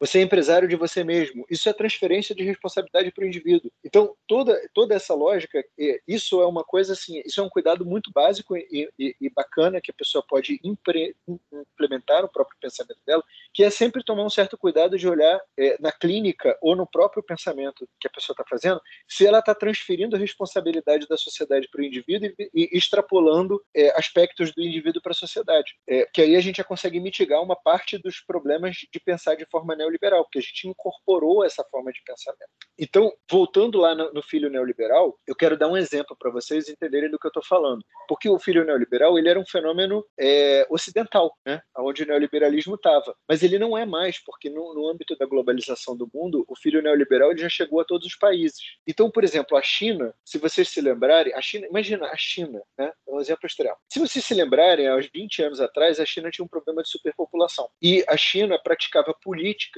é, de controle de natalidade, aonde eles davam incentivo para famílias que tinham poucos filhos. E na medida que você ia é, tendo um número acima de tantos filhos, você ia perdendo esses benefícios sociais. Né? Então, o que, que eles estavam tentando fazer? Conter o crescimento populacional, porque as famílias eram muito numerosas. Gente, 20 anos depois isso já está completamente diferente. Agora, a China está com um problema contrário. Os casais chineses contemporâneos, eles só querem ter um filho, que é o filho neoliberal. E qual é o argumento dos casais chineses? Estamos falando de uma cultura que até 20 anos atrás costumava ter sete filhos por, por, por ninhada. Né? É, qual que é o argumento dos jovens chineses? É, eu não quero ter mais de um filho, porque ter um filho é muito caro, consome muito recurso, consome muito do nosso salário. É, a gente não vai poder dar uma boa qualidade de vida para ele, uma boa educação. É, dá muito trabalho, filho dá muito trabalho, cansa muito e a gente está o tempo inteiro cansado de ter que trabalhar e cuidar de filho. Ou seja, os chineses eles estão 100% mergulhados agora no neoliberalismo, na subjetividade neoliberal. É, falando isso para entenderem que até uma cultura completamente diferente da nossa está passando por isso, né? de tão, tão, forte que é o entranhamento desse, desses pensamentos e dessa lógica. Mas vocês podem estar ouvindo e pensar assim, ué, mas o que você acabou de descrever aí é a verdade, não é a verdade? Né? Não, não é a verdade. Isso é um modelo de parentalidade relativamente recente. Vocês já pararam para pensar que filho não dava trabalho há 40 anos atrás? Como é que filho não dava trabalho? Por que, que as mães de 40 anos atrás tinham menos trabalho para cuidar dos filhos do que as mães atuais têm? Eu, eu não estou, e de novo, por favor, respira e presta atenção que eu não estou falando mal de vocês e não estou falando mal da forma como vocês cuidam do filho de vocês. Estou tentando trazer uma reflexão sobre como é que nós chegamos a esse modelo de parentalidade, porque ele não é natural, ele não surgiu espontaneamente da natureza. É, coisas aconteceram, mudanças sociais aconteceram para que isso fosse assim. Não é que a parentalidade do, do, dos pais de vocês era errada e a parentalidade de vocês é certa, não. É porque né, quem tem o mínimo de noção estuda psicologia sabe que, na verdade, a gente só comete erros diferentes dos erros que os nossos pais cometeram e, às vezes, versões contemporâneas dos mesmos erros que eles cometeram. Então, não, não, ninguém está ganhando de ninguém, não. Está todo mundo cometendo erro. Né? Só que os erros dessa, dessa geração que nós estamos agora são erros neoliberais. Então, de alguma maneira, o, o sujeito neoliberal ele vive cansado. É, ele vive cansado porque, na medida que houve atomização das relações e pulverização das relações humanas, é, o aspecto de rede, que era um aspecto comunitário fundamental de vida do ser humano até 40 anos atrás, ele acabou. A atomização das relações e a pulverização das relações são fenômenos pós-modernos e são fenômenos neoliberais. Significa que as relações se tornaram menos relações comunitárias e relações de,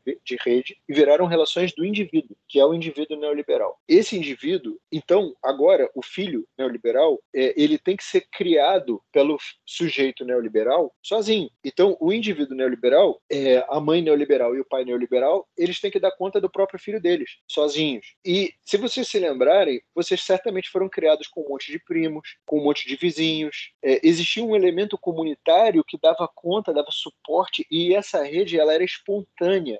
Né? O play, a rua, play, a rua os amigos da escola, os tudo primos. Isso, tudo isso. O, o, por que é que hoje em dia no Instagram, sobre parentalidade. Editorial, eu tinha, eu tenho, né, mais de 20 primos. É claro que a família da minha mãe é muito grande. E uh, Heitor e Aurora tem uma prima, sendo que nós não temos irmãos, entendeu? eu tenho, bastante, eu tenho bastante irmão também. Eu tenho bastante irmão e eu tenho alguns amigos super próximos. E é isso, assim. Isso é cobrança, Isso não é cobrança, mas é constata... isso não é uma cobrança, mas é uma constatação, né, do que a gente está falando. Isso, isso. Gente, é uma constatação na medida que os casais têm medo de ter filho cedo por motivos neoliberais e, e, e, tem essa, essa fantasia da, da a, a gestação neoliberal, ela, ela também, né, estamos falando de parentalidade neoliberal e de criança neoliberal, mas tem a, tem a gestação neoliberal. Como é a gestação neoliberal? Ela tem que ser perfeita, ela é tardia porque eu tenho que ter sucesso profissional antes de, de, de ter filho, é, ela precisa ser o mais tarde possível, assim, os 46 minutos do segundo tempo, é, ela precisa, é, ela está em conflito com a, a, essa, essa ideia de perda de liberdade dos pais. Né? É, a ideia de que ter filho é uma perda de liberdade, ela é uma ideia muito neoliberal, ela é muito contemporânea, porque estamos falando de novo da liberdade do indivíduo. Né? É, o neoliberalismo ele preza muito pela questão da liberdade individual é, e ele tenta extrapolar a liberdade individual para a liberdade social. E a gestação neoliberal ela é cara, né? ela precisa de doula, ela precisa de obstetra caro, ela precisa de perinatal, é, ela precisa Enfermeira é, obstétrica, consultora de amamentação. Consultora de amamentação. É, gente, eu não estou falando mal dessas coisas, tá? Eu só estou descrevendo para vocês o, o, que o neoliberalismo faz é produzir um monte de serviços e um monte de necessidades e um monte de coisas é, para todos os processos vitais de todo mundo. Então, todos os processos vitais, que eram processos relativamente simples, né, eles viraram processos é, de serviços neoliberais. Então, eles se tornaram processos caros. É a mercantilização da vida.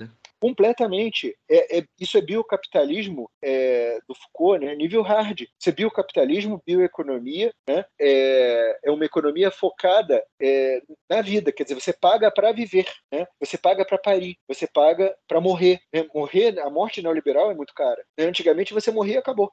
A morte neoliberal não, você tem que ter um plano funerário. Você tem que ter um plano funerário. Né? É, você, tem, você, tem, que ter o um plano de saúde, você tem que ter o um plano de saúde do teu filho, você tem que ter um plano funerário.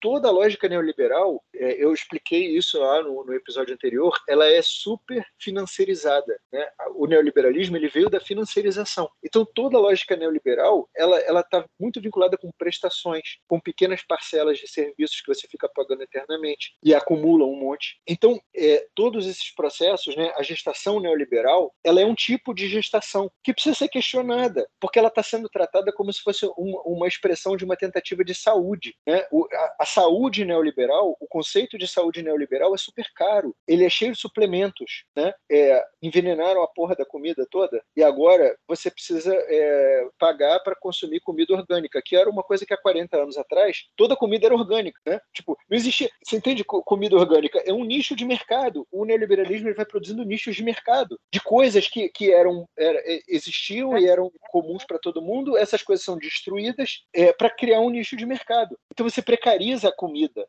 Da mesma maneira que você precariza a escola para vender escola, você precariza comida para vender comida de qualidade. Você precariza o cemitério e aí você tem que pagar 15 mil para você ter lá a Isso. cova da família e aí você Isso. tem que pagar uma manutenção. Então, quando a pessoa morre, você tem que ter dinheiro para poder enterrar. Sim, você tem que. É, por isso que no Capitão Fantástico é maravilhoso, né? Que eles queimam a mulher e jogam as cinzas na privada. É, aquilo é, é, muito emocionante, né? É muito legal essa ideia a Lúcia, de. Oi? Eu acho, eu acho que era a Lúcia que estava me falando, é porque você está falando disso, eu estou pensando, tipo, né, o que ações tentam furar um pouco isso, né? Acho que era a Lúcia que estava falando que na Inglaterra é, existe um projeto do governo em que a mulher, é, quando ela pare, né, quando ela está no puerpério ali, principalmente, ela pode requerer um pedido de uma pessoa, né, seria essa tal de rede que não existe mais, né? Então, é uma tentativa de fazer isso. Alguém que possa ir lá, uma outra mulher, geralmente, uma pessoa que é do governo, que vai lá para ajudar ela com a comida, com a casa, com a criança, não sei o quê. Porque muitas vezes essas mulheres já não têm mais a rede, já não tem. E parece que o suicídio materno na Inglaterra estava batendo recorde. É uma parada muito bizarra, né? Isso é muito bizarro, é muito legal você ter trazido, inclusive, essa questão da rede, porque a gente já tinha se descambado para uma outra direção e eu não fechei essa, essa questão. Né? O neoliberalismo ele destruiu as redes humanas, ele destruiu as redes comunitárias. E, e o ser humano ele precisa dessas redes para sobreviver. Né? Tipo assim, a vida humana ela é muito pior pulverizada sem rede, sem comunidade. Então, a gente tem hoje em dia a, a maternidade do Instagram e a parentalidade do Instagram falando sobre a importância de você construir rede de apoio. Mas você só tem que construir redes de apoio porque as redes naturais das relações humanas foram destruídas pelo neoliberalismo. Então, o problema, de novo, não é que o indivíduo tem que construir redes de apoio. Tá bem, você tem que ter uma boa rede de apoio para conseguir ter filho, é verdade. Agora, de novo, o problema não é esse, o problema é um sistema que destruiu as relações humanas e destrói as redes é, e faz as pessoas acreditarem que elas não precisam umas das outras para poder chegar na hora onde elas objetivamente precisam umas das outras e dizer: olha, agora você tem que construir uma rede, porque agora você chegou numa função vital e aí você precisa umas das outras. E aí o que, que acontece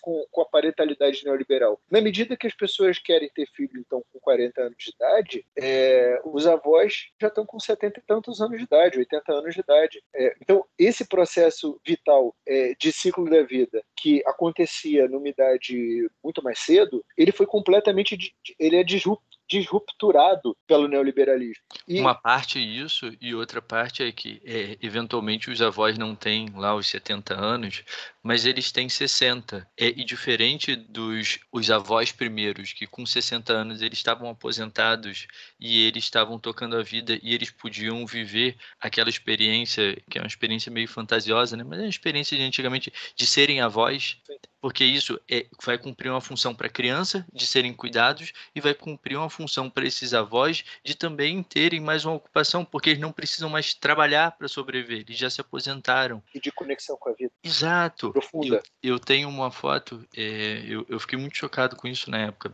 Tem uma foto minha, eu com mais ou menos um ano. Eu, a minha mãe e a minha avó.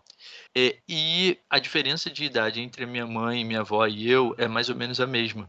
É, e nessa foto, eu com um ano, a minha avó, ela tinha já o cabelo branco e carinha de avó. E ela já era aposentada, então ela tinha uma vida tipo, super de boa. Toda vez que a gente ia ficar com ela, era aquele rolê de avó. E era muito maneiro. E aí, meu filho nasceu e tem mais ou menos, segue esse padrão, mais ou menos a mesma diferença de idade. E aí é muito interessante que tem uma foto do meu filho, eu e a minha mãe. E a minha mãe, ela simplesmente não tem cara de avó. Ela não parece avó na foto e principalmente ela continua trabalhando. Eu passei muito tempo me queixando com a minha mãe dizendo: "Porra, mas você não tem tempo para poder ficar com seu neto e ser avó e o caralho". E eu levei algum tempo para poder entender que assim, uma parte disso é muito concreta, ela precisa continuar trabalhando. Então, isso. Então assim, isso é muito concreto também, né? Isso mudou, né? Como isso mudou? Mudou, mudou. Por que que isso mudou? De que formas isso mudou, isso constituiu novas realidades de vida mesmo, mas que deixam lacunas. É, eu acho que, mais uma vez, assim, é, não é que a gente acha que função de avós é cuidar de neto, né? é, ou necessariamente mas é, deixa eu pensar aqui como colocar isso. É porque assim, senão, mais uma vez, né, fica parecendo que o que era de antigamente é que funcionava melhor, né? E não é. Tudo é neurose, né? Tudo tá se tudo está funcionando fora da relação, fora de uma forma em que as pessoas realmente possam estar mais próximas, amorosamente mais próximas próximas de uma forma mais espontânea, né, isso também não, não é funcionar bem, né? Não importa de, ah, então a solução é que os avós possam ter tempo para ficar com os netos, porque essa é a função do, dos pais, dos nossos, dos nossos pais, né? Assim, quando temos filhos. Não, não é isso. Né? O que a gente está falando é de como essas relações elas em determinado tempo, em determinado contexto, em determinada época, vão se modificando e vão sendo a resposta para aquele funcionamento social, né, para aquela economia, como o Guga já falou, e, e, isso vai só é, afastando a gente cada vez mais daquilo que é espontâneo, daquilo que é natural, é, daquilo que tem a ver propriamente com uma, uma relação mais amorosa, né, e uma relação de rede, né. O que está fazendo acabar com as relações, essas relações em rede? E aí a gente está usando essa forma comparativa eu adoro muito porque a Ellen me contextualiza é, de uma maneira muito necessária, porque eu acho, sério, eu sempre acho que as coisas que você fala, elas cuidam muito é, de, de, de que o que eu estou falando seja colocado dentro de um contexto para não, não ir parar em outra coisa. É, é, é, ver, é claro, exatamente a verdade você, que a gente diga. É isso, porque você tem a capacidade de enxergar a coisa que está acontecendo e falar dessa coisa, assim, muito profundamente, né? Muito intensamente, muito profundamente, assim. E aí você vai, vai, vai. eu vou, às vezes eu vou é, demais, né? Tipo, assim, tipo assim, às vezes eu também. Essa, mas você postura... tem, é, mas é uma capacidade incrível que às vezes eu não tenho. Não, mas a gente a gente faz junto, a gente constrói junto. Né? É, verdade, perfeito o que você está dizendo é a gente não está dizendo que a função de avó é cuidar de criança, de forma alguma. É, é sim, viu, dona Lia, é, seu Gustavo. Olha só, estou falando com vocês, hein? Vocês Indireta, atenção. É, do mal. Indireta, indireta do mal. Olha só, então, então faltando aí, hein? Seus filhos vão ficar, seus netos vão ficar tudo neurótico, é culpa de vocês. Mas falando sério, gente, a gente não está falando que a função de avó é cuidar de criança. A gente está fazendo uma crítica de um modelo. Eu estou tentando fazer uma crítica de um modelo de sociedade é, que foi construído agora é, e que está funcionando dessa maneira, né? É, de novo, não é sobre o indivíduo, né? Mas dentro da, da, da, da parentalidade neoliberal, é, a, a, gente também tem os avós neoliberais, né? Os avós neoliberais, é, eles são jovens, eles trabalham. É, os avós neoliberais, eles viraram, na maioria, muitas, muitas vezes mesmo, os avós neoliberais, eles viraram pais, cuidadores de super idosos. O que a gente tem agora, depois do idoso, a gente tem uma nova faixa etária, que é o super idoso. O super idoso é, é um personagem neoliberal, ele é a pessoa de 80 a 90 anos de idade, de, de, de 80 a 100 anos de idade, que precisa de muitos cuidados e que sobrecarrega é, o avô neoliberal e a avó neoliberal, que são as pessoas que acharam que essa altura do campeonato eles iam estar aposentados, curtindo a vida e cuidando de neto, sendo que na verdade eles ainda estão trabalhando e cuidando de um super idoso é, que, que, que tem quase 100 anos de idade e não tem nenhuma autonomia e dá mais trabalho do que um bebê. Então, o, de novo, eu não estou culpabilizando o indivíduo dos avós neoliberais. Eles estão passando por problemas também. Né? Tá, todos nós estamos passando por vários problemas dentro desse sistema. É, porque esse sistema, na, na, medida que ele pulverizou as relações, é, ele criou estilos de vida é, hiperindividualistas. Né? Então, o hiperindividualismo é uma outra marca da subjetividade neoliberal. Por isso que lá no episódio passado eu falei da questão é, do da, da, psicopatia né, na década passada e do autismo nessa década, que são manifestações é, do hiperindividualismo. Agora, para além do, do, do, filho neoliberal, é, que eu acho que já deu para vocês terem uma ideia mais ou menos do que, que eu penso nesse sentido, né, do, do que, que é a descrição desse filho neoliberal, eu acho que tem uma outra descrição que é ainda mais caricata, é, que é o pet neoliberal. O pet neoliberal, ele é, ele é mais fácil de você identificar o neoliberalismo no pet neoliberal do que no filho neoliberal. Porque no filho neoliberal você fica ofendido, é, a gente fica ofendido e a gente sente culpa e a gente, a gente sente coisas que dizem respeito às nossas angústias de ter filho. Só que no pet neoliberal, é, esse modelo de neoliberalismo ele fica muito descarado. O que, que é o pet neoliberal? Primeiro, o pet neoliberal ele não é mais um animal, ele é um pet, né? E ele, ele, ele ascendeu ao status de filho. O pet neoliberal ele não é mais um bicho, ele não, ele não é mais um ser da natureza, ele é um filho. Então ele é um, um, um semi-humano. Ele é um filho neoliberal, né? Ele é um filho neoliberal, lógico, que ele é o pet neoliberal. Então, o que, que é o pet neoliberal? O pet neoliberal, ele é caro, ele é muito caro, ele custa muito caro, ele faz ultra ressonância, é, ele faz é, um monte de. É, ele tem um, um, custo veterinário de exames caríssimos. É, o pet neoliberal ele já tem plano de saúde, porque já existe plano de saúde para pet. É, tamanha quantidade de gastos que se tem hoje em dia com os animais. É, na minha família, né, a gente tem cachorro desde antes de eu nascer. É, eu, eu, acho que a gente tem cachorro provavelmente desde, a, desde 1900 na minha família. Então, é uma família que sempre teve cachorro. minha, né, minha bisavó, meus bisavós tinham cachorro, meus avós tinham cachorro, meus, meus pais, né, meus, meus tios tinham cachorro, e eu tive cachorro também. Então a gente teve cachorro por todo esse tempo. Alguns dos meus cachorros, eles acompanharam a transição do cachorro como animal para o cachorro que virou o pet neoliberal. Né? O pet neoliberal ele faz acompanhamento preventivo, o pet neoliberal ele faz acupuntura, o pet neoliberal ele toma é, homeopatia, o pet neoliberal toma florais, o pet neoliberal hoje em dia o pet neoliberal atual ele toma é, antidepressivo e ansiolítico. A dos nossos gatos, não tem nada disso. Estão sofrendo. Eles fazem os exames, né? Eles têm os exames de tempos em tempos. Os meus, os meus gatos, eles não tinham isso até eles envelhecerem. Quando eles envelheceram, eles viraram um pet neoliberal completamente e agora eles são um pet neoliberal. Eles fazem é, ultrassonografia é, quase uma vez por ano, às vezes duas vezes por ano, se estiver em crise renal. É, como o caso da Capitu, esse ano já fez é, duas ultrassonografias, ou três. É, então vocês entendem que eu não estou jogando pet de ninguém, tá? O meu pet é pet neoliberal também. É, isso é uma realidade que está acontecendo. O pet neoliberal, é, ele anda no carrinho de bebê na rua. Né?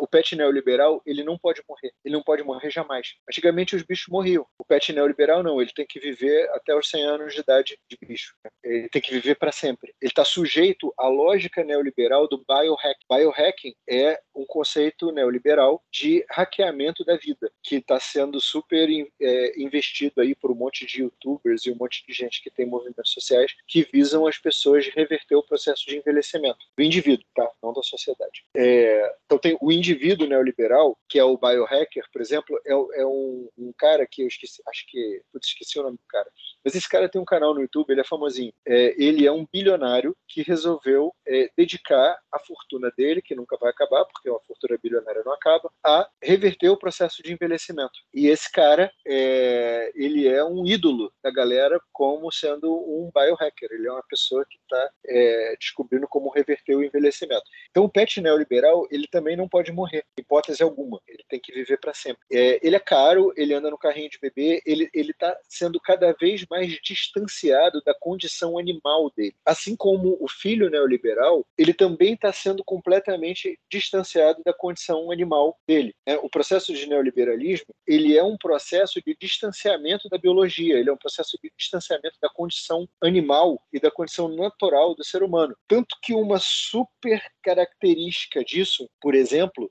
é, são os aplicativos. Né? O que, que os aplicativos fazem? Praticamente todos os aplicativos eles substituem uma função vital. E na medida que eles substituem uma função vital, e uma função vital corporal, né? tipo locomoção, né? locomoção é, é uma função corporal vital né? de, de mobilidade é, e gasto calórico, gasto energético. É, o, no caso, por exemplo, do iFood, né? que tipo, você é, pede qualquer comida e ela aparece na sua casa, é, magicamente. Né? É, mas mas até os aplicativos que são é, de outras naturezas, é, como por exemplo, aplicativo para você se acalmar, aplicativo de relaxamento, é, aplicativo motivacional, todos esses aplicativos contemporâneos, é, ou, ou, os aplicativos de rede, né, tipo Instagram, é, TikTok e tal, que são aplicativos que substituem a função da relação, que é uma função vital, todos esses aplicativos, eles substituem funções vitais. E na medida que eles substituem uma função vital, eles oferecem um produto no lugar da tua função vital, eles começam a produzir alienação da pessoa em relação aos próprios processos biológicos dela. Então você não sabe sabe mais o que você quer comer. Você não sabe mais o que você precisa comer, o que você tem fome de verdade. Porque o processo vital de você perceber o que você precisa comer e comer aquilo foi substituído por um aplicativo que te induz a comer coisas de um tipo. Tem uma propaganda do iFood que está rolando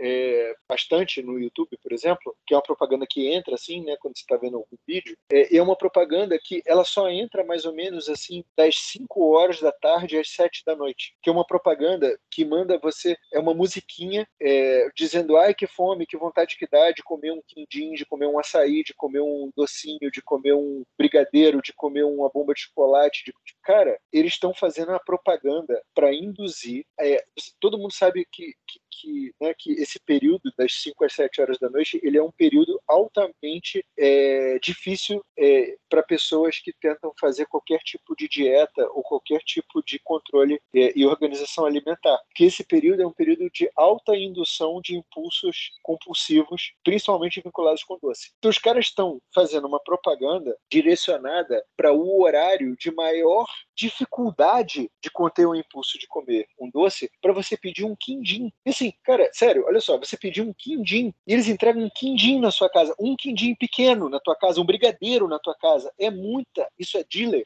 sabe? Isso é dealer, isso é traficante de droga, isso é aviãozinho. Tipo, o cara entregar um quindim na tua casa, o preço do. Vocês estão entendendo a gravidade que é isso? É o seguinte: o preço do entregador ir na tua casa entregar um quindim não fecha. Essa conta não se paga. Então o que, que eles estão fazendo? É, é uma, é uma estratégia típica de traficante, de dealer. É, eles, eles, não tão, eles não têm lucro com isso. Isso é uma campanha de marketing que serve para deixar as pessoas viciadas em iFood. Porque o preço de um quindim ser entregue na sua casa, me desculpa, mas isso não, é, não, isso não se paga. É muito caro para levar só um quindim. Se levar uma refeição inteira, até vai lá. Agora, levar um quindim, não. Então, todos os aplicativos, eles tentam entrar nessa função né, é, de necessidades é, biofísicas. É, por exemplo, na terapia de uma, de uma paciente, uma vez vez discutindo com ela, é, porque ela tinha contas altas de, de, de Uber, né? É, o que, que significava o Uber para ela? É, a gente foi aprofundando, aprofundando, aprofundando, e chegamos a um momento onde ela me falou o seguinte: o Uber é tipo um colinho. A sensação que o Uber dá é um colinho. Quando os pais botam uma criança no carro e dão duas voltas no quarteirão para o filho dormir, né? Ou quando você sabe quando é, teu pai ou tua mãe te pegava no colo, no sofá e levava você dormindo para a cama e te botava na cama, como aquilo era gostoso, né? Você dormia vendo filme ou coisa na televisão, ou dormia na sala com os adultos, e aí vinha uma pessoa, te pegava e te levava dormindo e botava na cama. O Uber, ele é isso para adulto. Ele toca nessa emoção. Porque você pode ir de metrô ou de ônibus, né? Ou até aqui no Rio você pode ir de bike do Itaú, que é neoliberal, mas pelo menos você está pedalando, né? Mas não, você vai pedir um carro. Você vai pedir um carro que tem um motorista com ar-condicionado para te levar, um chofer. Mas esse chofer não é, ao contrário do que as pessoas pensam, isso não é uma coisa de riqueza e de status, não, tá? Isso toca, a riqueza e o status são a camada mais superficial do que está sendo atendido por essa necessidade. Isso toca numa necessidade muito mais infantil, que é a necessidade de colinho. É um conforto. Eu vou assim porque é confortável, que é gostosinho. O casamento neoliberal é caro. O casamento neoliberal, ele é feito em Noronha, ele é feito é, na Bahia. A pessoa viaja para casar e aí todos os convidados têm que viajar para casar. Aí, Neymar, é contigo, hein? Sim, esse é esse é o casamento, o casamento neoliberal é isso, gente. É, essa, isso é uma tendência. É, o casamento neoliberal ele não é um casamento, ele é uma experiência, né? Todo todo processo neoliberal é, ele é um processo de transformação das coisas em das coisas materiais em coisas imateriais. Então isso é uma outra característica do, do, do processo neoliberal, que é a desmaterialização das coisas. Então no, no episódio anterior eu falei lá do, de como o processo de financiarização estava vinculado com o processo de virtualização do capital. Né? O capital era material e virou imaterial. Todo o processo neoliberal ele é um processo de desmaterialização. Então a gente virou de uma sociedade que consumia coisas, né, objetos, para uma sociedade que consome experiências. É, a gente também passou de uma sociedade que fazia relações objetais com pessoas para uma sociedade que não faz relações com pessoas, faz relações narcísicas. Ou seja, na verdade, a relação objetal é comigo mesmo. Eu sou meu próprio próprio objeto. E como a relação é narcísica, ela não é plenamente objetal. Então as relações neoliberais elas são pré-objetais. E isso está muito express, é, expresso em coisas como, por exemplo, o fato de que é, no Facebook você tinha amigos, né? mas no Instagram você tem seguidores. O Instagram ele aprofundou a neoliberalização das relações. Porque o, o Facebook, se vocês pararem para pensar, ele era muito mais relacional do que o Instagram é. O Facebook, ele lembrava, ele, você tinha amigos, né? eram pessoas que você conhecia, a maioria das pessoas eram pessoas que você conhecia, é, ele te lembrava o aniversário da pessoa para você poder dar parabéns para a pessoa e no aniversário dela, e isso gerava rede mesmo, isso gerava relações. A gente criticava na época e tal, porque havia um processo de, de digitalização das relações ali, mas quando a gente migrou para o Instagram como rede social, a gente teve uma deterioração da relação violenta, porque no Instagram você não tem amigo, você tem seguidor. É, o Instagram não te lembra o aniversário de ninguém, foda-se quando é o aniversário das pessoas. É, o Instagram ele sequer estimula a conversa entre as pessoas, né? Não é para você debater nada. É, no Instagram você posta uma coisa e as pessoas recebem o que você postou. Você está falando para o vazio, você não está falando para ninguém, você está falando para o vazio e as pessoas estão ouvindo. E isso é o modelo, o modelo contemporâneo de relação. Ele é baseado nessa dinâmica, que é uma dinâmica narcisista, onde eu sou recompensado com likes. Porque o único tipo de interação que o Instagram estimula é o like, né? Então eu falo, é, isso, a, análise do Instagram, ela já entra muito no tema da digitalização dos corpos, né? Então eu não vou, não vou me aprofundar nisso porque isso é uma outra discussão que precisa de outros pressupostos e outras bases. Outro podcast. Mas essa, é, para entender como a gente chegou a esse nível de digitalização, é fundamental entender que essa digitalização, ela é um reflexo desses 40 anos de subjetividade neoliberal. Os 40 anos de neoliberalismo empurraram ser humano para a digitalização, que é uma coisa que o ser humano não suportaria, de tão antirrelacional que a digitalização é. E tem, tem uma outra coisa que eu estava lembrando que você estava falando, eh, talvez mais para essa discussão da digitalização dos corpos mesmo, é que eu estava ouvindo pouco depois que o Thor nasceu, né? Ou seja, isso deve ter uns sete, oito anos talvez, um pediatra falando, né, que a geração que estava vindo ali, um pouco antes da, da idade do Heitor, talvez, era a primeira geração que a gente ia ver do dessa dessa coisa dos streamings, né? E do você assistir sob demanda, né? Assim, as coisas sob demanda, só sob demanda. Isso. Tanto o Heitor, ele, primeira vez que ele viu uma televisão que tinha intervalo, ele não entendeu o que estava acontecendo. Uhum. Ele perguntou, ele devia ter uns três anos, talvez. O é, que, que, que aconteceu com. Cadê o filme? Bota o filme. Bota uhum. Ou ele pedindo para dar pausa, né, na televisão aberta, para voltar, volta, volta que eu quero ver aquilo de novo. Então isso é já aí a gente já está no campo da digitalização dos corpos. Né? Isso já não é mais o neoliberalismo, entende? Eu, foi assim que eu cheguei na questão da digitalização dos corpos, porque o on demand ele, ele já é uma situação de fusão entre o corpo do, do ser humano e a tecnologia. Né? A subjetividade neoliberal ela preparou o ser humano para ele aceitar isso, porque ela deixou o ser humano solitário quando ela atomizou as relações e pulverizou os grupos e tornou o indivíduo neoliberal hiperindividualizado, ele ficou tão solitário que ele precisou se fundir com a tecnologia para poder estar no mundo. E ele aceitou... E agora faz vídeos é, sob demanda e interativos. Claro, significa que eu nunca posso ser frustrado. O Heitor tem os... Existem né, os programas e os desenhos interativos, parece. Exatamente. Aí o, te... o tempo do indivíduo se sobrepõe ao tempo do mundo. Né? Isso, é, isso é um pensamento é, é, é, bem interessante pensar isso do ponto de vista do neoliberalismo. É, enquanto que na sociedade do objeto, né, na sociedade moderna, é, fordista do século passado, o tempo do mundo, né, lembra dos tempos modernos? É o tempo do mundo que se sobrepunha sobre o tempo do indivíduo. Agora é o tempo do indivíduo que se sobrepõe sobre o tempo do mundo. Mas isso é uma falácia. Por quê? Porque o tempo do indivíduo foi acelerado pela digitalização. Então ele não é mais o tempo biológico do indivíduo. Mas essa discussão é outra. Vamos voltar para o neoliberalismo liberalismo porque a gente ainda tem algumas coisas aqui para trazer. É, mas dentro dessa questão das redes, quer dizer, a gente agora trabalha para os algoritmos, né? E o trabalho para algoritmos ele é um trabalho imaterial. É, isso é uma discussão que está na fronteira do neoliberalismo para a digitalização, mas é, no neoliberalismo, na medida que é, ele acabou é, com as relações de conflito de, de, classe e também com as relações de trabalho, né? Ele, ele de alguma maneira ele foi abolindo isso e criando o sujeito que é o empresário empresário de si mesmo,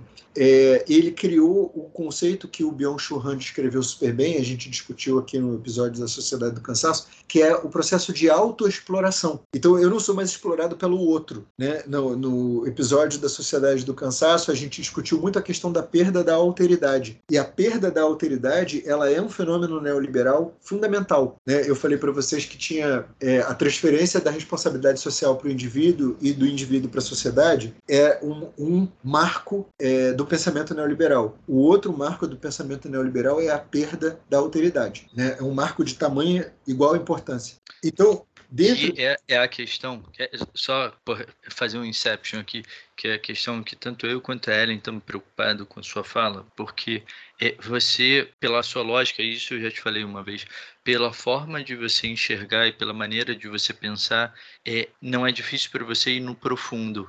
E quando você vai no profundo, é, você enxerga e pensa coisas e, consequentemente, fala de coisas que a maioria das pessoas não pensa não enxerga e não fala. Então, você acaba ocupando esse lugar da alteridade. Sim. Então, a preocupação minha e da Ellen aqui é a gente tentar fazer essa ponte é, de uma forma as smooth as possible, é, porque as pessoas vão ouvir com estranhamento, que é derivado disso que você está dizendo agora. Porque as discussões que você traz são as discussões do diferente, daquilo que as pessoas normalmente não ouvem mais e uma parte não querem ou não podem, né? Olha, é verdade, você tem razão. É, uma parte disso, inclusive, é intencional, é, porque eu acho que a função do terapeuta é a função de alteridade. Né? Eu, eu acho que a função do terapeuta ela é obrigatoriamente a função de alteridade, e no momento que você perde é, o terapeuta na posição de alteridade, é alteridade, né? não autoridade. Você perde, é, você cria a psicologia positiva, você cria o terapeuta que dá like para o paciente. E, e, e a gente tem esse problema, né, que está no campo da, da, da, de um dos temas que eu discuto lá na digitalização dos corpos, que é o terapeuta que não suporta mais promover a alteridade com o paciente, porque ele não suporta que o paciente tenha raiva dele, e o paciente que não suporta a alteridade com o terapeuta porque espera que o terapeuta goste dele e dê like para ele, porque ele espera que a relação terapêutica opere como uma live aonde eu tô falando e você você só pode me apoiar sempre, né? Você não pode me questionar, você não pode me confrontar, você não pode me levar a perceber que quando eu estou na alteridade em relação eu tenho transferência negativa, eu tenho ódio do terapeuta. É, quando o terapeuta me questiona, eu sinto raiva, né? E e essa alteridade, essa perda de alteridade, é, ela é muito empobrecedora das relações humanas. Né? O neoliberalismo ele é um empobrecimento das relações. Tanto que a gente entra na questão da polarização, é, a gente já discutiu isso em dois podcasts. Né? Cada podcast que a gente discute, é, eu aprofundo um pouco minha compreensão é, de que o que a gente está vivendo não é polarização. Né? É, o que a gente está vivendo não é polarização. É, o que a gente está vivendo, porque polarização é relacional. Polarização é necessário e é bom. É uma coisa, polarização é uma coisa boa. Por quê? Porque se tem um levante nazista, se não tiver ninguém se opondo a isso, o nazismo ganhou. Parabéns. Né? Então a polarização ela é uma coisa fundamental. É, quando existe uma parte da sociedade empurrando a sociedade numa direção, tem que ter uma outra parte da sociedade sociedade empurrando a sociedade na direção contrária. Por quê? Todo o processo de desenvolvimento histórico social é, ele é o resultado material do conflito entre forças antagônicas. Ele é dialético, né? Então é, tem que ter gente empurrando a sociedade em várias direções para que resulte numa coisa, né? Então se não tivesse polarização, não haveria dialética. A polarização é uma coisa dialética. Agora, o que a gente está vivendo não é polarização. O que a gente está vivendo é um processo de despolitização, onde as pessoas ficam imbecilizadas defendendo candidatos que representam posições ideológicas, ao invés de discutir quais são as necessidades básicas da população. É, às vezes, necessidades básicas da própria pessoa que está votando. Isso, isso, é disso que eu estou falando. Necessidades vitais. O que eu estava falando é o neoliberalismo substitui necessidades vitais por serviços, né? E também por ideologias. Né? A ideologia é uma forma de encoraçamento do pensamento. Então, é, ideologia é um negócio muito perigoso, né? no sentido de que é uma forma de encoraçamento do pensamento, sim. Se você absorve ideologia de maneira é, alienada, é, você está absorvendo, está estabelecendo um pensamento de um encoraçamento de pensamento e está criando um estático absoluto. É, ideologia não é vivo, não é um pensamento vivo, não é uma forma de pensamento funcional. Então é muito perigoso qualquer tipo de apreensão de pensamento ideológico, é, porque ele rapidamente substitui é, funções vitais, como toda forma de encoraçamento faz.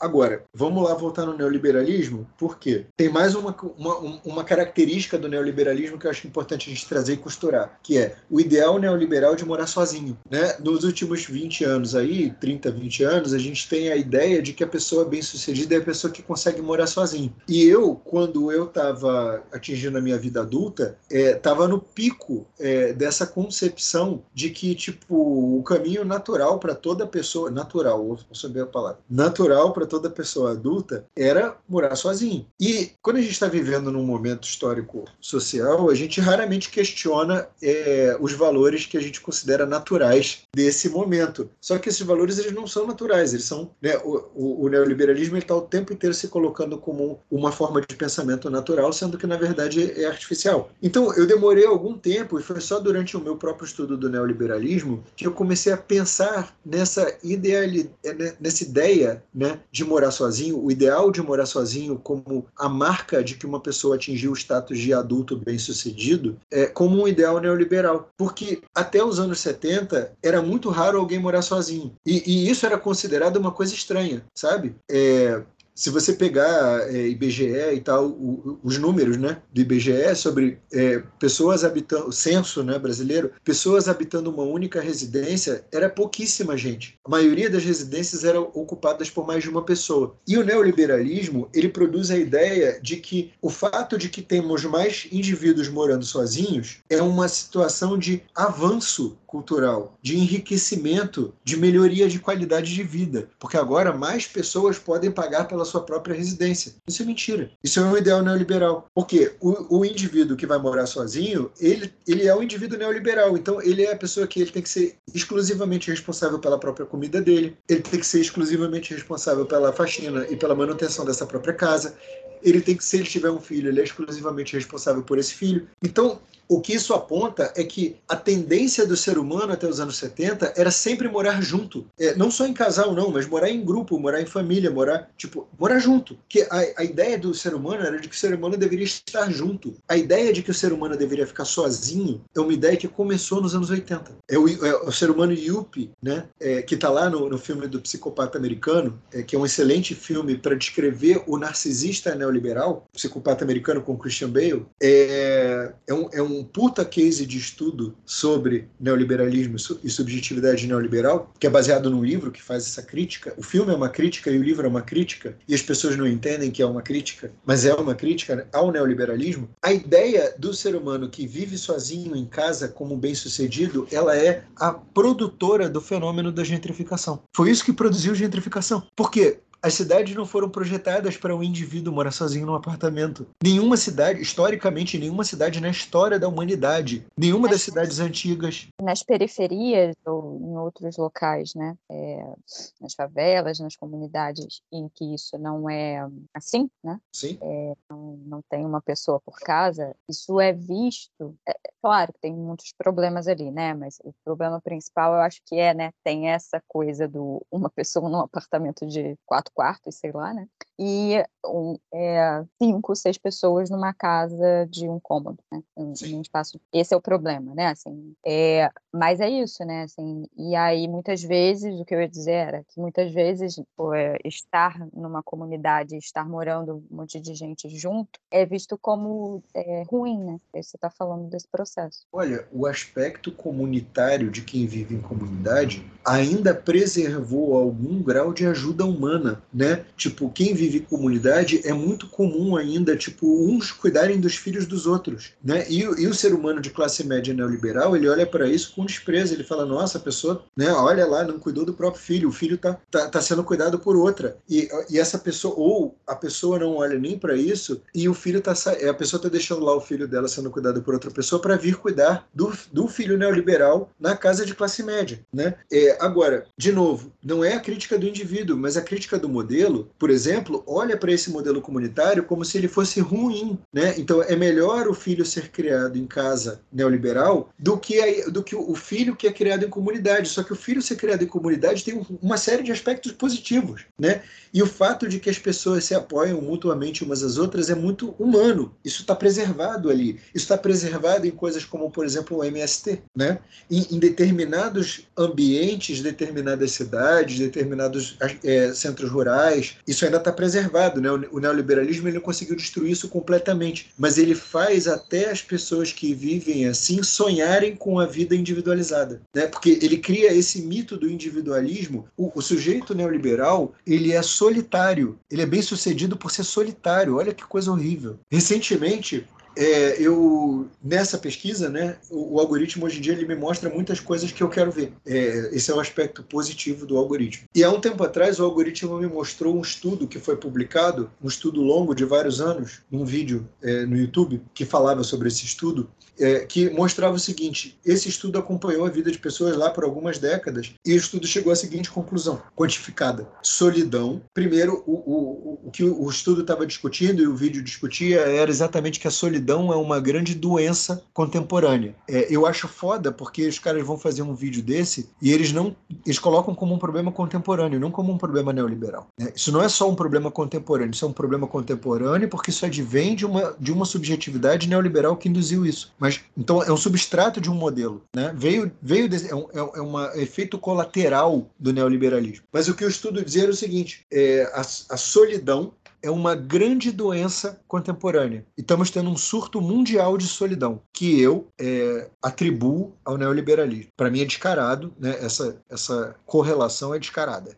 É, mas a maioria das pessoas que fala sobre isso não, não faz esse recorte, é, que eu acho triste. Estamos tendo um surto mundial de solidão. É, aí as pessoas vão investigar por quê. Aí, ah, o estilo de vida globalizado, porque as pessoas querem ser nômades digitais, é, todos desejos neoliberais, mas ninguém atribui isso ao neoliberalismo. Né? Ser nômade digital é uma fantasia neoliberal de felicidade. O sujeito neoliberal ele acredita que ele vai ser feliz sendo nômade digital. É, ele acredita que ele vai ser feliz sendo imigrante, sendo sendo, expatriado. Né? Isso, o expatriamento é uma fantasia neoliberal também, é, de, de descon, des, desconstrução de rede comunitária. Né? Eu vou cortar o vínculo com o lugar de onde eu vim. A gente sabe que isso produz despersonalização e desterritorialização do indivíduo. Né? Agora, isso já foi discutido em outros episódios do podcast, inclusive.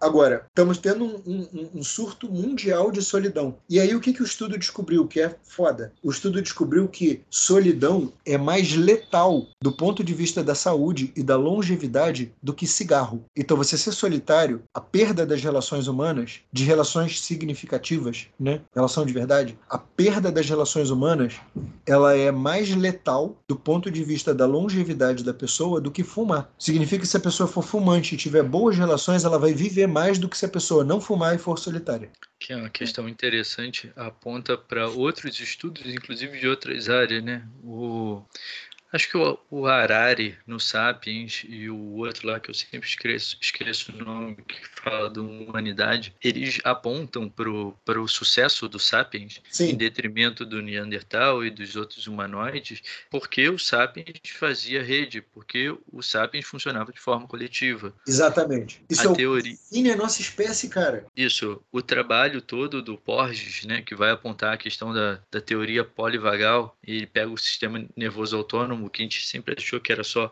simpático e parasimpático, e ele inclui é, mais uma ramificação né, do, do, que seria do simpático, ele vai apontar fundamentalmente para a importância das relações para o desenvolvimento biológico desse sistema e de todo o nosso organismo. É, então, o que você está trazendo é mais uma dimensão é, ex exatamente da, da, necessidade vital do ser humano ter relações, redes, coletivo, né? Então, né, para o desenvolvimento e para a longevidade. Né? Não é só relação nos primeiros anos de vida, nos últimos também. Então, olha, olha a gravidade aí, disso. Lógico, e aí tem o, o, o mais essencial, né, que eu estava até pulando, que é Reich, quando ele vai afirmar é, o funcionamento saudável do organismo, ele coloca de forma imperiosa a necessidade da relação do indivíduo adulto com outra pessoa adulta, é, de um ponto de vista sexual genital para existir, né, a experiência do orgasmo quando ele, como ele descreve. E aí as pessoas ficam sempre muito tacanha, né? Bom, então se eu não transar, eu nunca vou ser saudável. E ele nunca disse isso. Mas o que ele concebe como uma relação sexual saudável, ela implica necessariamente em relação. É, então é uma relação afetiva, é uma relação de segurança, é uma relação de troca e de compartilhamento, de companheirismo e sexual. E aí ele coloca necessariamente a sexualidade saudável dentro desse contexto. A capacidade destrutiva né, que tem esses aspectos que a gente está trazendo, né? Antivida, destrutiva, né? gerador de adoecimento. Então, de tanta subjetividade neoliberal e tanto processo de digitalização, né, a gente tem é, essa, é, em todo esse processo de uma, da, da, formação de um, de um modelo de subjetividade específico, eu acho que tem uma questão atual é, que eu queria trazer aqui, porque é uma coisa que está acontecendo assim, está sendo discutida agora, nessas últimas duas, três semanas, que é a questão da live, das lives de NPC, né? E eu tô vendo um monte de gente discutir isso, estranhar isso pra caramba. É, quem não sabe o que é uma live de NPC, é, eu recomendo que vocês deem uma pesquisadinha por vídeos que expliquem, porque é, vocês precisam ver. Não, não, basta eu descrever, vocês precisam ver o que, que é. Mas basicamente o NPC é um non-player character, que é um personagem de jogo é, de videogame, né? Que é um personagem que não tem função própria. Ele, ele é um coadjuvante ali do, do jogo. E ele só fica ali, ele é tipo uma figuração do jogo. Não é coadjuvante, não, ele é uma figuração do jogo. E todo o processo neoliberal, neoliberal de formação da, da subjetividade, ele foi produzindo é, um fetiche extraordinário por essa figura do NPC. É, eu estou usando a palavra fetiche aqui é, com intenção, né? porque é, o Marx usava essa palavra fetiche para descrever sobre os fetiches do capitalismo. Né? O fetiche do capitalismo é essa capacidade que o capitalismo tem de produzir interesse por coisas específicas, que o Marx chamou de fetiche, né? tipo, muito bem chamado. O Freud, que também estudava fetiches é, sexuais, é, e o Reich que juntou o Marx com o Freud e entendeu que os fetiches sexuais é, e todos os fetiches humanos, é, eles são processos econômicos. Né? O processo de formação de um fetiche, ele vem do desvio da libido de uma função genital de prazer para um objeto, ou para uma coisa, ou para um modelo específico de interesse. Então, existe um fetiche, o neoliberalismo foi produzindo um fetiche pelo NPC. Esse fetiche, eu, eu não vejo nas análises é, que eu estou vendo sobre as lives de NPC as pessoas tocarem nesse ponto específico. Eu já, até já vi gente associando isso com fetiche, porque o aspecto fetichista é descarado. Basicamente, são pessoas que fazem, imitam NPCs no TikTok e ficam recebendo dinheiro é, para repetirem esse comportamento infinitamente. Então as pessoas fazem uma live onde elas ficam repetindo um comportamento repetitivo de NPC infinitamente. É claro que isso é, caberia muito bem dentro de uma di discussão de digitalização dos corpos. Né? Tipo, a gente poderia chegar no nível mais profundo desse problema. Mas dentro de uma ideia de subjetividade neoliberal, a gente já pode discutir o porquê do interesse por isso. Né? É, obviamente, quem está discutindo isso pela internet já está percebendo que existe um elemento sadomasoquista, né? que existe um sadismo de você ficar mandando o outro repetir aquilo, é, mas as pessoas não percebem que é, eles acham que o influencer que está fazendo o NPC é que está sendo submetido, né? que essa pessoa que está sendo repetitiva que está se submetendo à condição de se comportar como se fosse um algoritmo, se comportar como se fosse é, um, uma máquina, né? essa maquinização é, do indivíduo, que é essa pessoa que está sendo afetada por esse processo. Sendo que, na verdade, todos estão afetados por esse processo. O cara que está mandando dinheiro, ele também está preso nisso. Ele está preso nisso por um sistema que põe ele ali mandando dinheiro. E ele não consegue sair disso. Da mesma maneira que os meus pacientes não conseguem sair de um jogo de xadrez que tem é, no celular que todo mundo fica viciado. Então, você está jogando tal do jogo de xadrez, você perde o jogo, você fica obsessivo e não consegue sair. Você ganha o jogo, você fica obsessivo e não consegue sair. É um aplicativo altamente adictivo, esse do xadrez. Ele mexe muito com as emoções. E a live de NPC é a mesma coisa. Ela mexe com as emoções das pessoas, ela mexe com uma série de emoções é, sádicas, é, de submissão, de necessidade, uma série de coisas, mas ela tem um elemento que é profundamente neoliberal, que é a questão do interesse pelo personagem do NPC. Esse interesse veio já num filme que saiu aí durante a pandemia do Ryan Reynolds, onde ele faz o papel de um NPC que ganhou consciência. Então ele é um personagem de jogo que de repente ele deixa de ser um personagem de jogo e vira protagonista do jogo. E por que, que eu estou trazendo isso? Porque esse é a maior fantasia sexual do neoliberalismo. Né? O sujeito que era um Zé Ninguém era o personagem de jogo e de repente ele acorda e vira o protagonista do jogo. Então o interesse pela live de NPC, depois do filme do Ryan Reynolds, até antes, já tinha muito vídeo de gente na internet simulando ser um NPC, andando como um NPC. Todo mundo já deve ter visto vídeo do cara andando pela, pela calçada como se fosse um NPC. Aí o cara fica preso na frente de uma vitrine e fica andando na vitrine, que nem esses personagens de joguinho ficam. A live do NPC ela é um, um processo de aprofundamento né, desse interesse neoliberal é, pulverizador e substitutivo das relações humanas. Então agora criamos uma nova modalidade de de, de relação humana, né? Tipo, de substitutivo de relação humana, aonde o cara fica fazendo live de NPC, todo mundo com quem eu já conversei sobre isso, a pessoa fala, nossa, mas as pessoas estão ganhando muito dinheiro fazendo isso, né? Eu falo, não, cara, não estão não. Não estão não. No máximo tem uma pessoa ganhando, alguém deve ter, uma pessoa deve ter ganhado muito dinheiro fazendo isso, mas as pessoas estão ganhando muito dinheiro fazendo isso, logo eu vou fazer também, ou logo eu quero saber o que que é, e essa curiosidade fetichista que esse tipo de coisa desperta é profundamente neoliberal. E a própria fantasia neoliberal, tanto do NPC que vira o personagem principal, quanto do ser humano que finge ser um NPC para ganhar dinheiro e ser protagonista econômico da vida. Tudo isso é mentira, né? Tudo isso está dentro.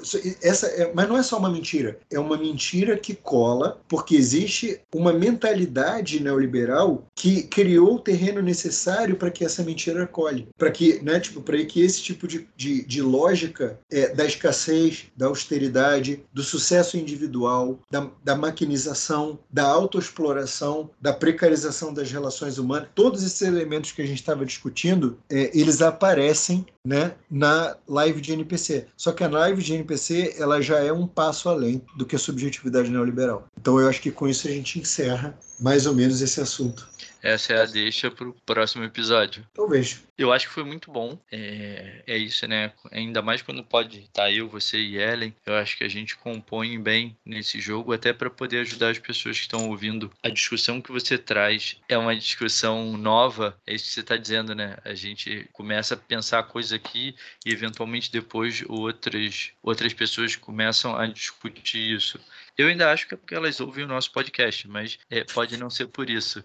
É, mas o fato é que a gente muitas vezes traz discussões para cá que as pessoas ainda não ouviram. Então, às vezes, isso fica impactante e, enfim, com toda a dificuldade que a gente tem hoje, né, como sociedade, de ouvir coisas novas, de ouvir coisas diferentes, de fato poder ouvir, né? Eu acho que foi importante essa composição. Queria te agradecer aí mais uma vez, que hoje só tem você, aí eu te agradeço é, por, é, estar aqui, conversar com a gente, né? Acho que é um tema legal. E, assim, super já fica aí a ideia da gente gravar o continuação disso, que aí entra mais nessa parte de digitalização dos corpos, né? Acho que sim. Eu, eu na verdade, eu fico feliz também de poder ter essas discussões, né? Quando eu comecei é, a pesquisar isso, isso veio de uma percepção, assim, de um... Isso aconteceu durante a pandemia, né? É, então isso veio de um estado de solidão, de um estado de isolamento, é, de um estado não relacional. É, e a coisa que eu mais pensava quando eu estudava isso era, nossa, eu quero discutir isso com outras pessoas, eu preciso muito discutir isso com outras pessoas. Daí desse desse desejo, né, vieram lá os seminários da formação. É, eu discuti isso em vários grupos também é, dentro do Centro MV. Eu discuto muito isso com os meus alunos lá na formação. É, mas eu eu gosto de discutir isso com outros terapeutas e com colegas, porque eu sei que as pessoas também estão sensíveis a essas coisas e preocupadas com essas coisas. É, e, e, essas discussões, elas carecem de alteridade, elas precisam de alteridade para serem melhoradas. É, exatamente. Senão você está fazendo aquilo do qual a gente está falando que é uma questão, né? a gente está fazendo... A gente está fazendo isso, né? Pois é, eu não, eu não, eu não gosto de fazer isso, né? Eu, eu sei é, que aqui no podcast, de alguma maneira, tem até certo grau uma via de mão única comunicacional. Né? E a gente até já discutiu aqui sobre os problemas disso algumas vezes. É, o, o, o quanto a gente, tá, a gente colabora para o próprio modelo que está sendo criticado é, e o quanto isso precisa ser relacional, embora também uma coisa que eu falei para vocês da outra vez é que essa questão da voz humana dentro do ouvido, ela ainda consegue ser mais relacional. Nossa, saiu horrível na foto mais uma. Ela ainda consegue ser mais relacional, né, é, do que a minha imagem, por exemplo, né, se tivesse eu aparecendo falando aqui vazio no Instagram. Então essa coisa da voz dentro do ouvido, ela ainda, ela ainda remete à chamada telefônica que a gente tinha nos anos 90, é, né, tipo nos anos 80. Ela ainda é relacional pra caramba, mas eu espero também as pessoas que estão ouvindo, se tiverem questões assim é, que vocês achem que ficaram esquisitas ou que precisam ser aprofundadas, se vocês quiserem mandar para o podcast, de repente, em algum momento, a gente considera a possibilidade de fazer um episódio de respostas de perguntas, né? É, porque tem o nosso Instagram e tem também o. Agora, né? No Spotify, pelo menos, tem as caixinhas de mensagens. Lá no podcast tem. Então é, é algo que, que pode ser trazido mesmo, eu acho uma, uma ideia bem, bem válida, ainda mais para esse episódio, né? Sim, eu é, gera é. algum, né, alguma relação. É. tá. Guga, mais uma vez agradecer, assim, é uma discussão super importante, muito importante, né? E aí, que gera outros pensamentos também, assim, né? Fico pensando em várias outras é, coisas, mas é isso. Eu acho que essa, uma das saídas é, é isso, né? A gente trazer para compartilhar, a gente trazer para compor e para poder trazer para as relações, é, para o coletivo, né? E, e pensar também numa vida que seja mais próxima, assim, né? A, ao coletivo e à natureza, né? Para a gente poder estar tá mais perto da gente mesmo também, né? É isso, gente. Pensar nos antídotos, né? Pensar nos antídotos. É, é. Um pouco, né? Assim, do que, que é possível ser feito, né? Dá um tchau, então, gente. Beijo para todo mundo. Beijo. Tchau, tchau. Obrigada. Beijo. Tá dando tchau, Aurora. Tchau. tá muito lindo.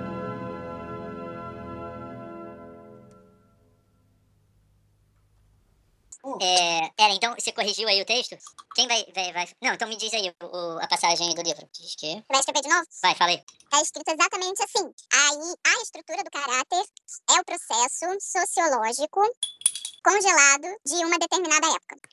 É, de uma determinada época. E a gente sabe, pronto, e a gente sabe que esse congelamento, congestionamento não, congelamento, se dá no organismo e nos pensamentos. Bruninho, Bruninho, Bruninho, Bruninho, Bruno em Brasil. Tá todo feliz, né? Então tá todo feliz, todo colorido. De Bruno Mars. Então, então, o Guga fala primeiro, depois você fala. E aí você diz que é o terapia Rachana. Uhum. E, aí, e aí eu faço essa entrada e chamo o Guga, é isso? Melhor colocar o fone, melhor. Bom. Meu áudio tá bom? Vai melhor colocar tá, o fone. Seu áudio tá super bom. Tá. O cabelo do Guga aqui não tá, né? Tá confuso, né? Igual o meu Clark Kent, que às vezes desce assim, aí fica um, tipo, Clark Kent. Pega rapaz. A Jorinha tem um pega rapaz. Pega meninix. É. Agora, agora é pega, pega meninix. Agora é pega, a pessoa. Pega menine. É, veio isso, pega menine. É, você vai botar o fone ou não vai? Não tá precisando não, tá? Ah, pode ir. É, deixa eu só abrir o texto. Não, mas você vai falar ou eu que vou falar? O que, meu amor? O texto. Não, eu vou acompanhar o texto. Você vai falar o texto todo? Ah, tá. Fala. Tá bom. Ou você quer falar? Não, meu amor, eu quero falar só. E esse é o terapia Raichan. Então, eu falo, o Guga fala, você fala e você diz que esse é o terapia Raichan. A ver, esse eu vou te obedecer. Tá bom, senão depois faz uma confusão. Você viu que eu botei, né, o caô no final do... Ou você nem ouviu? Eu ouvi. Então, tá. Botando pode de Alvin e os estilos. Isso.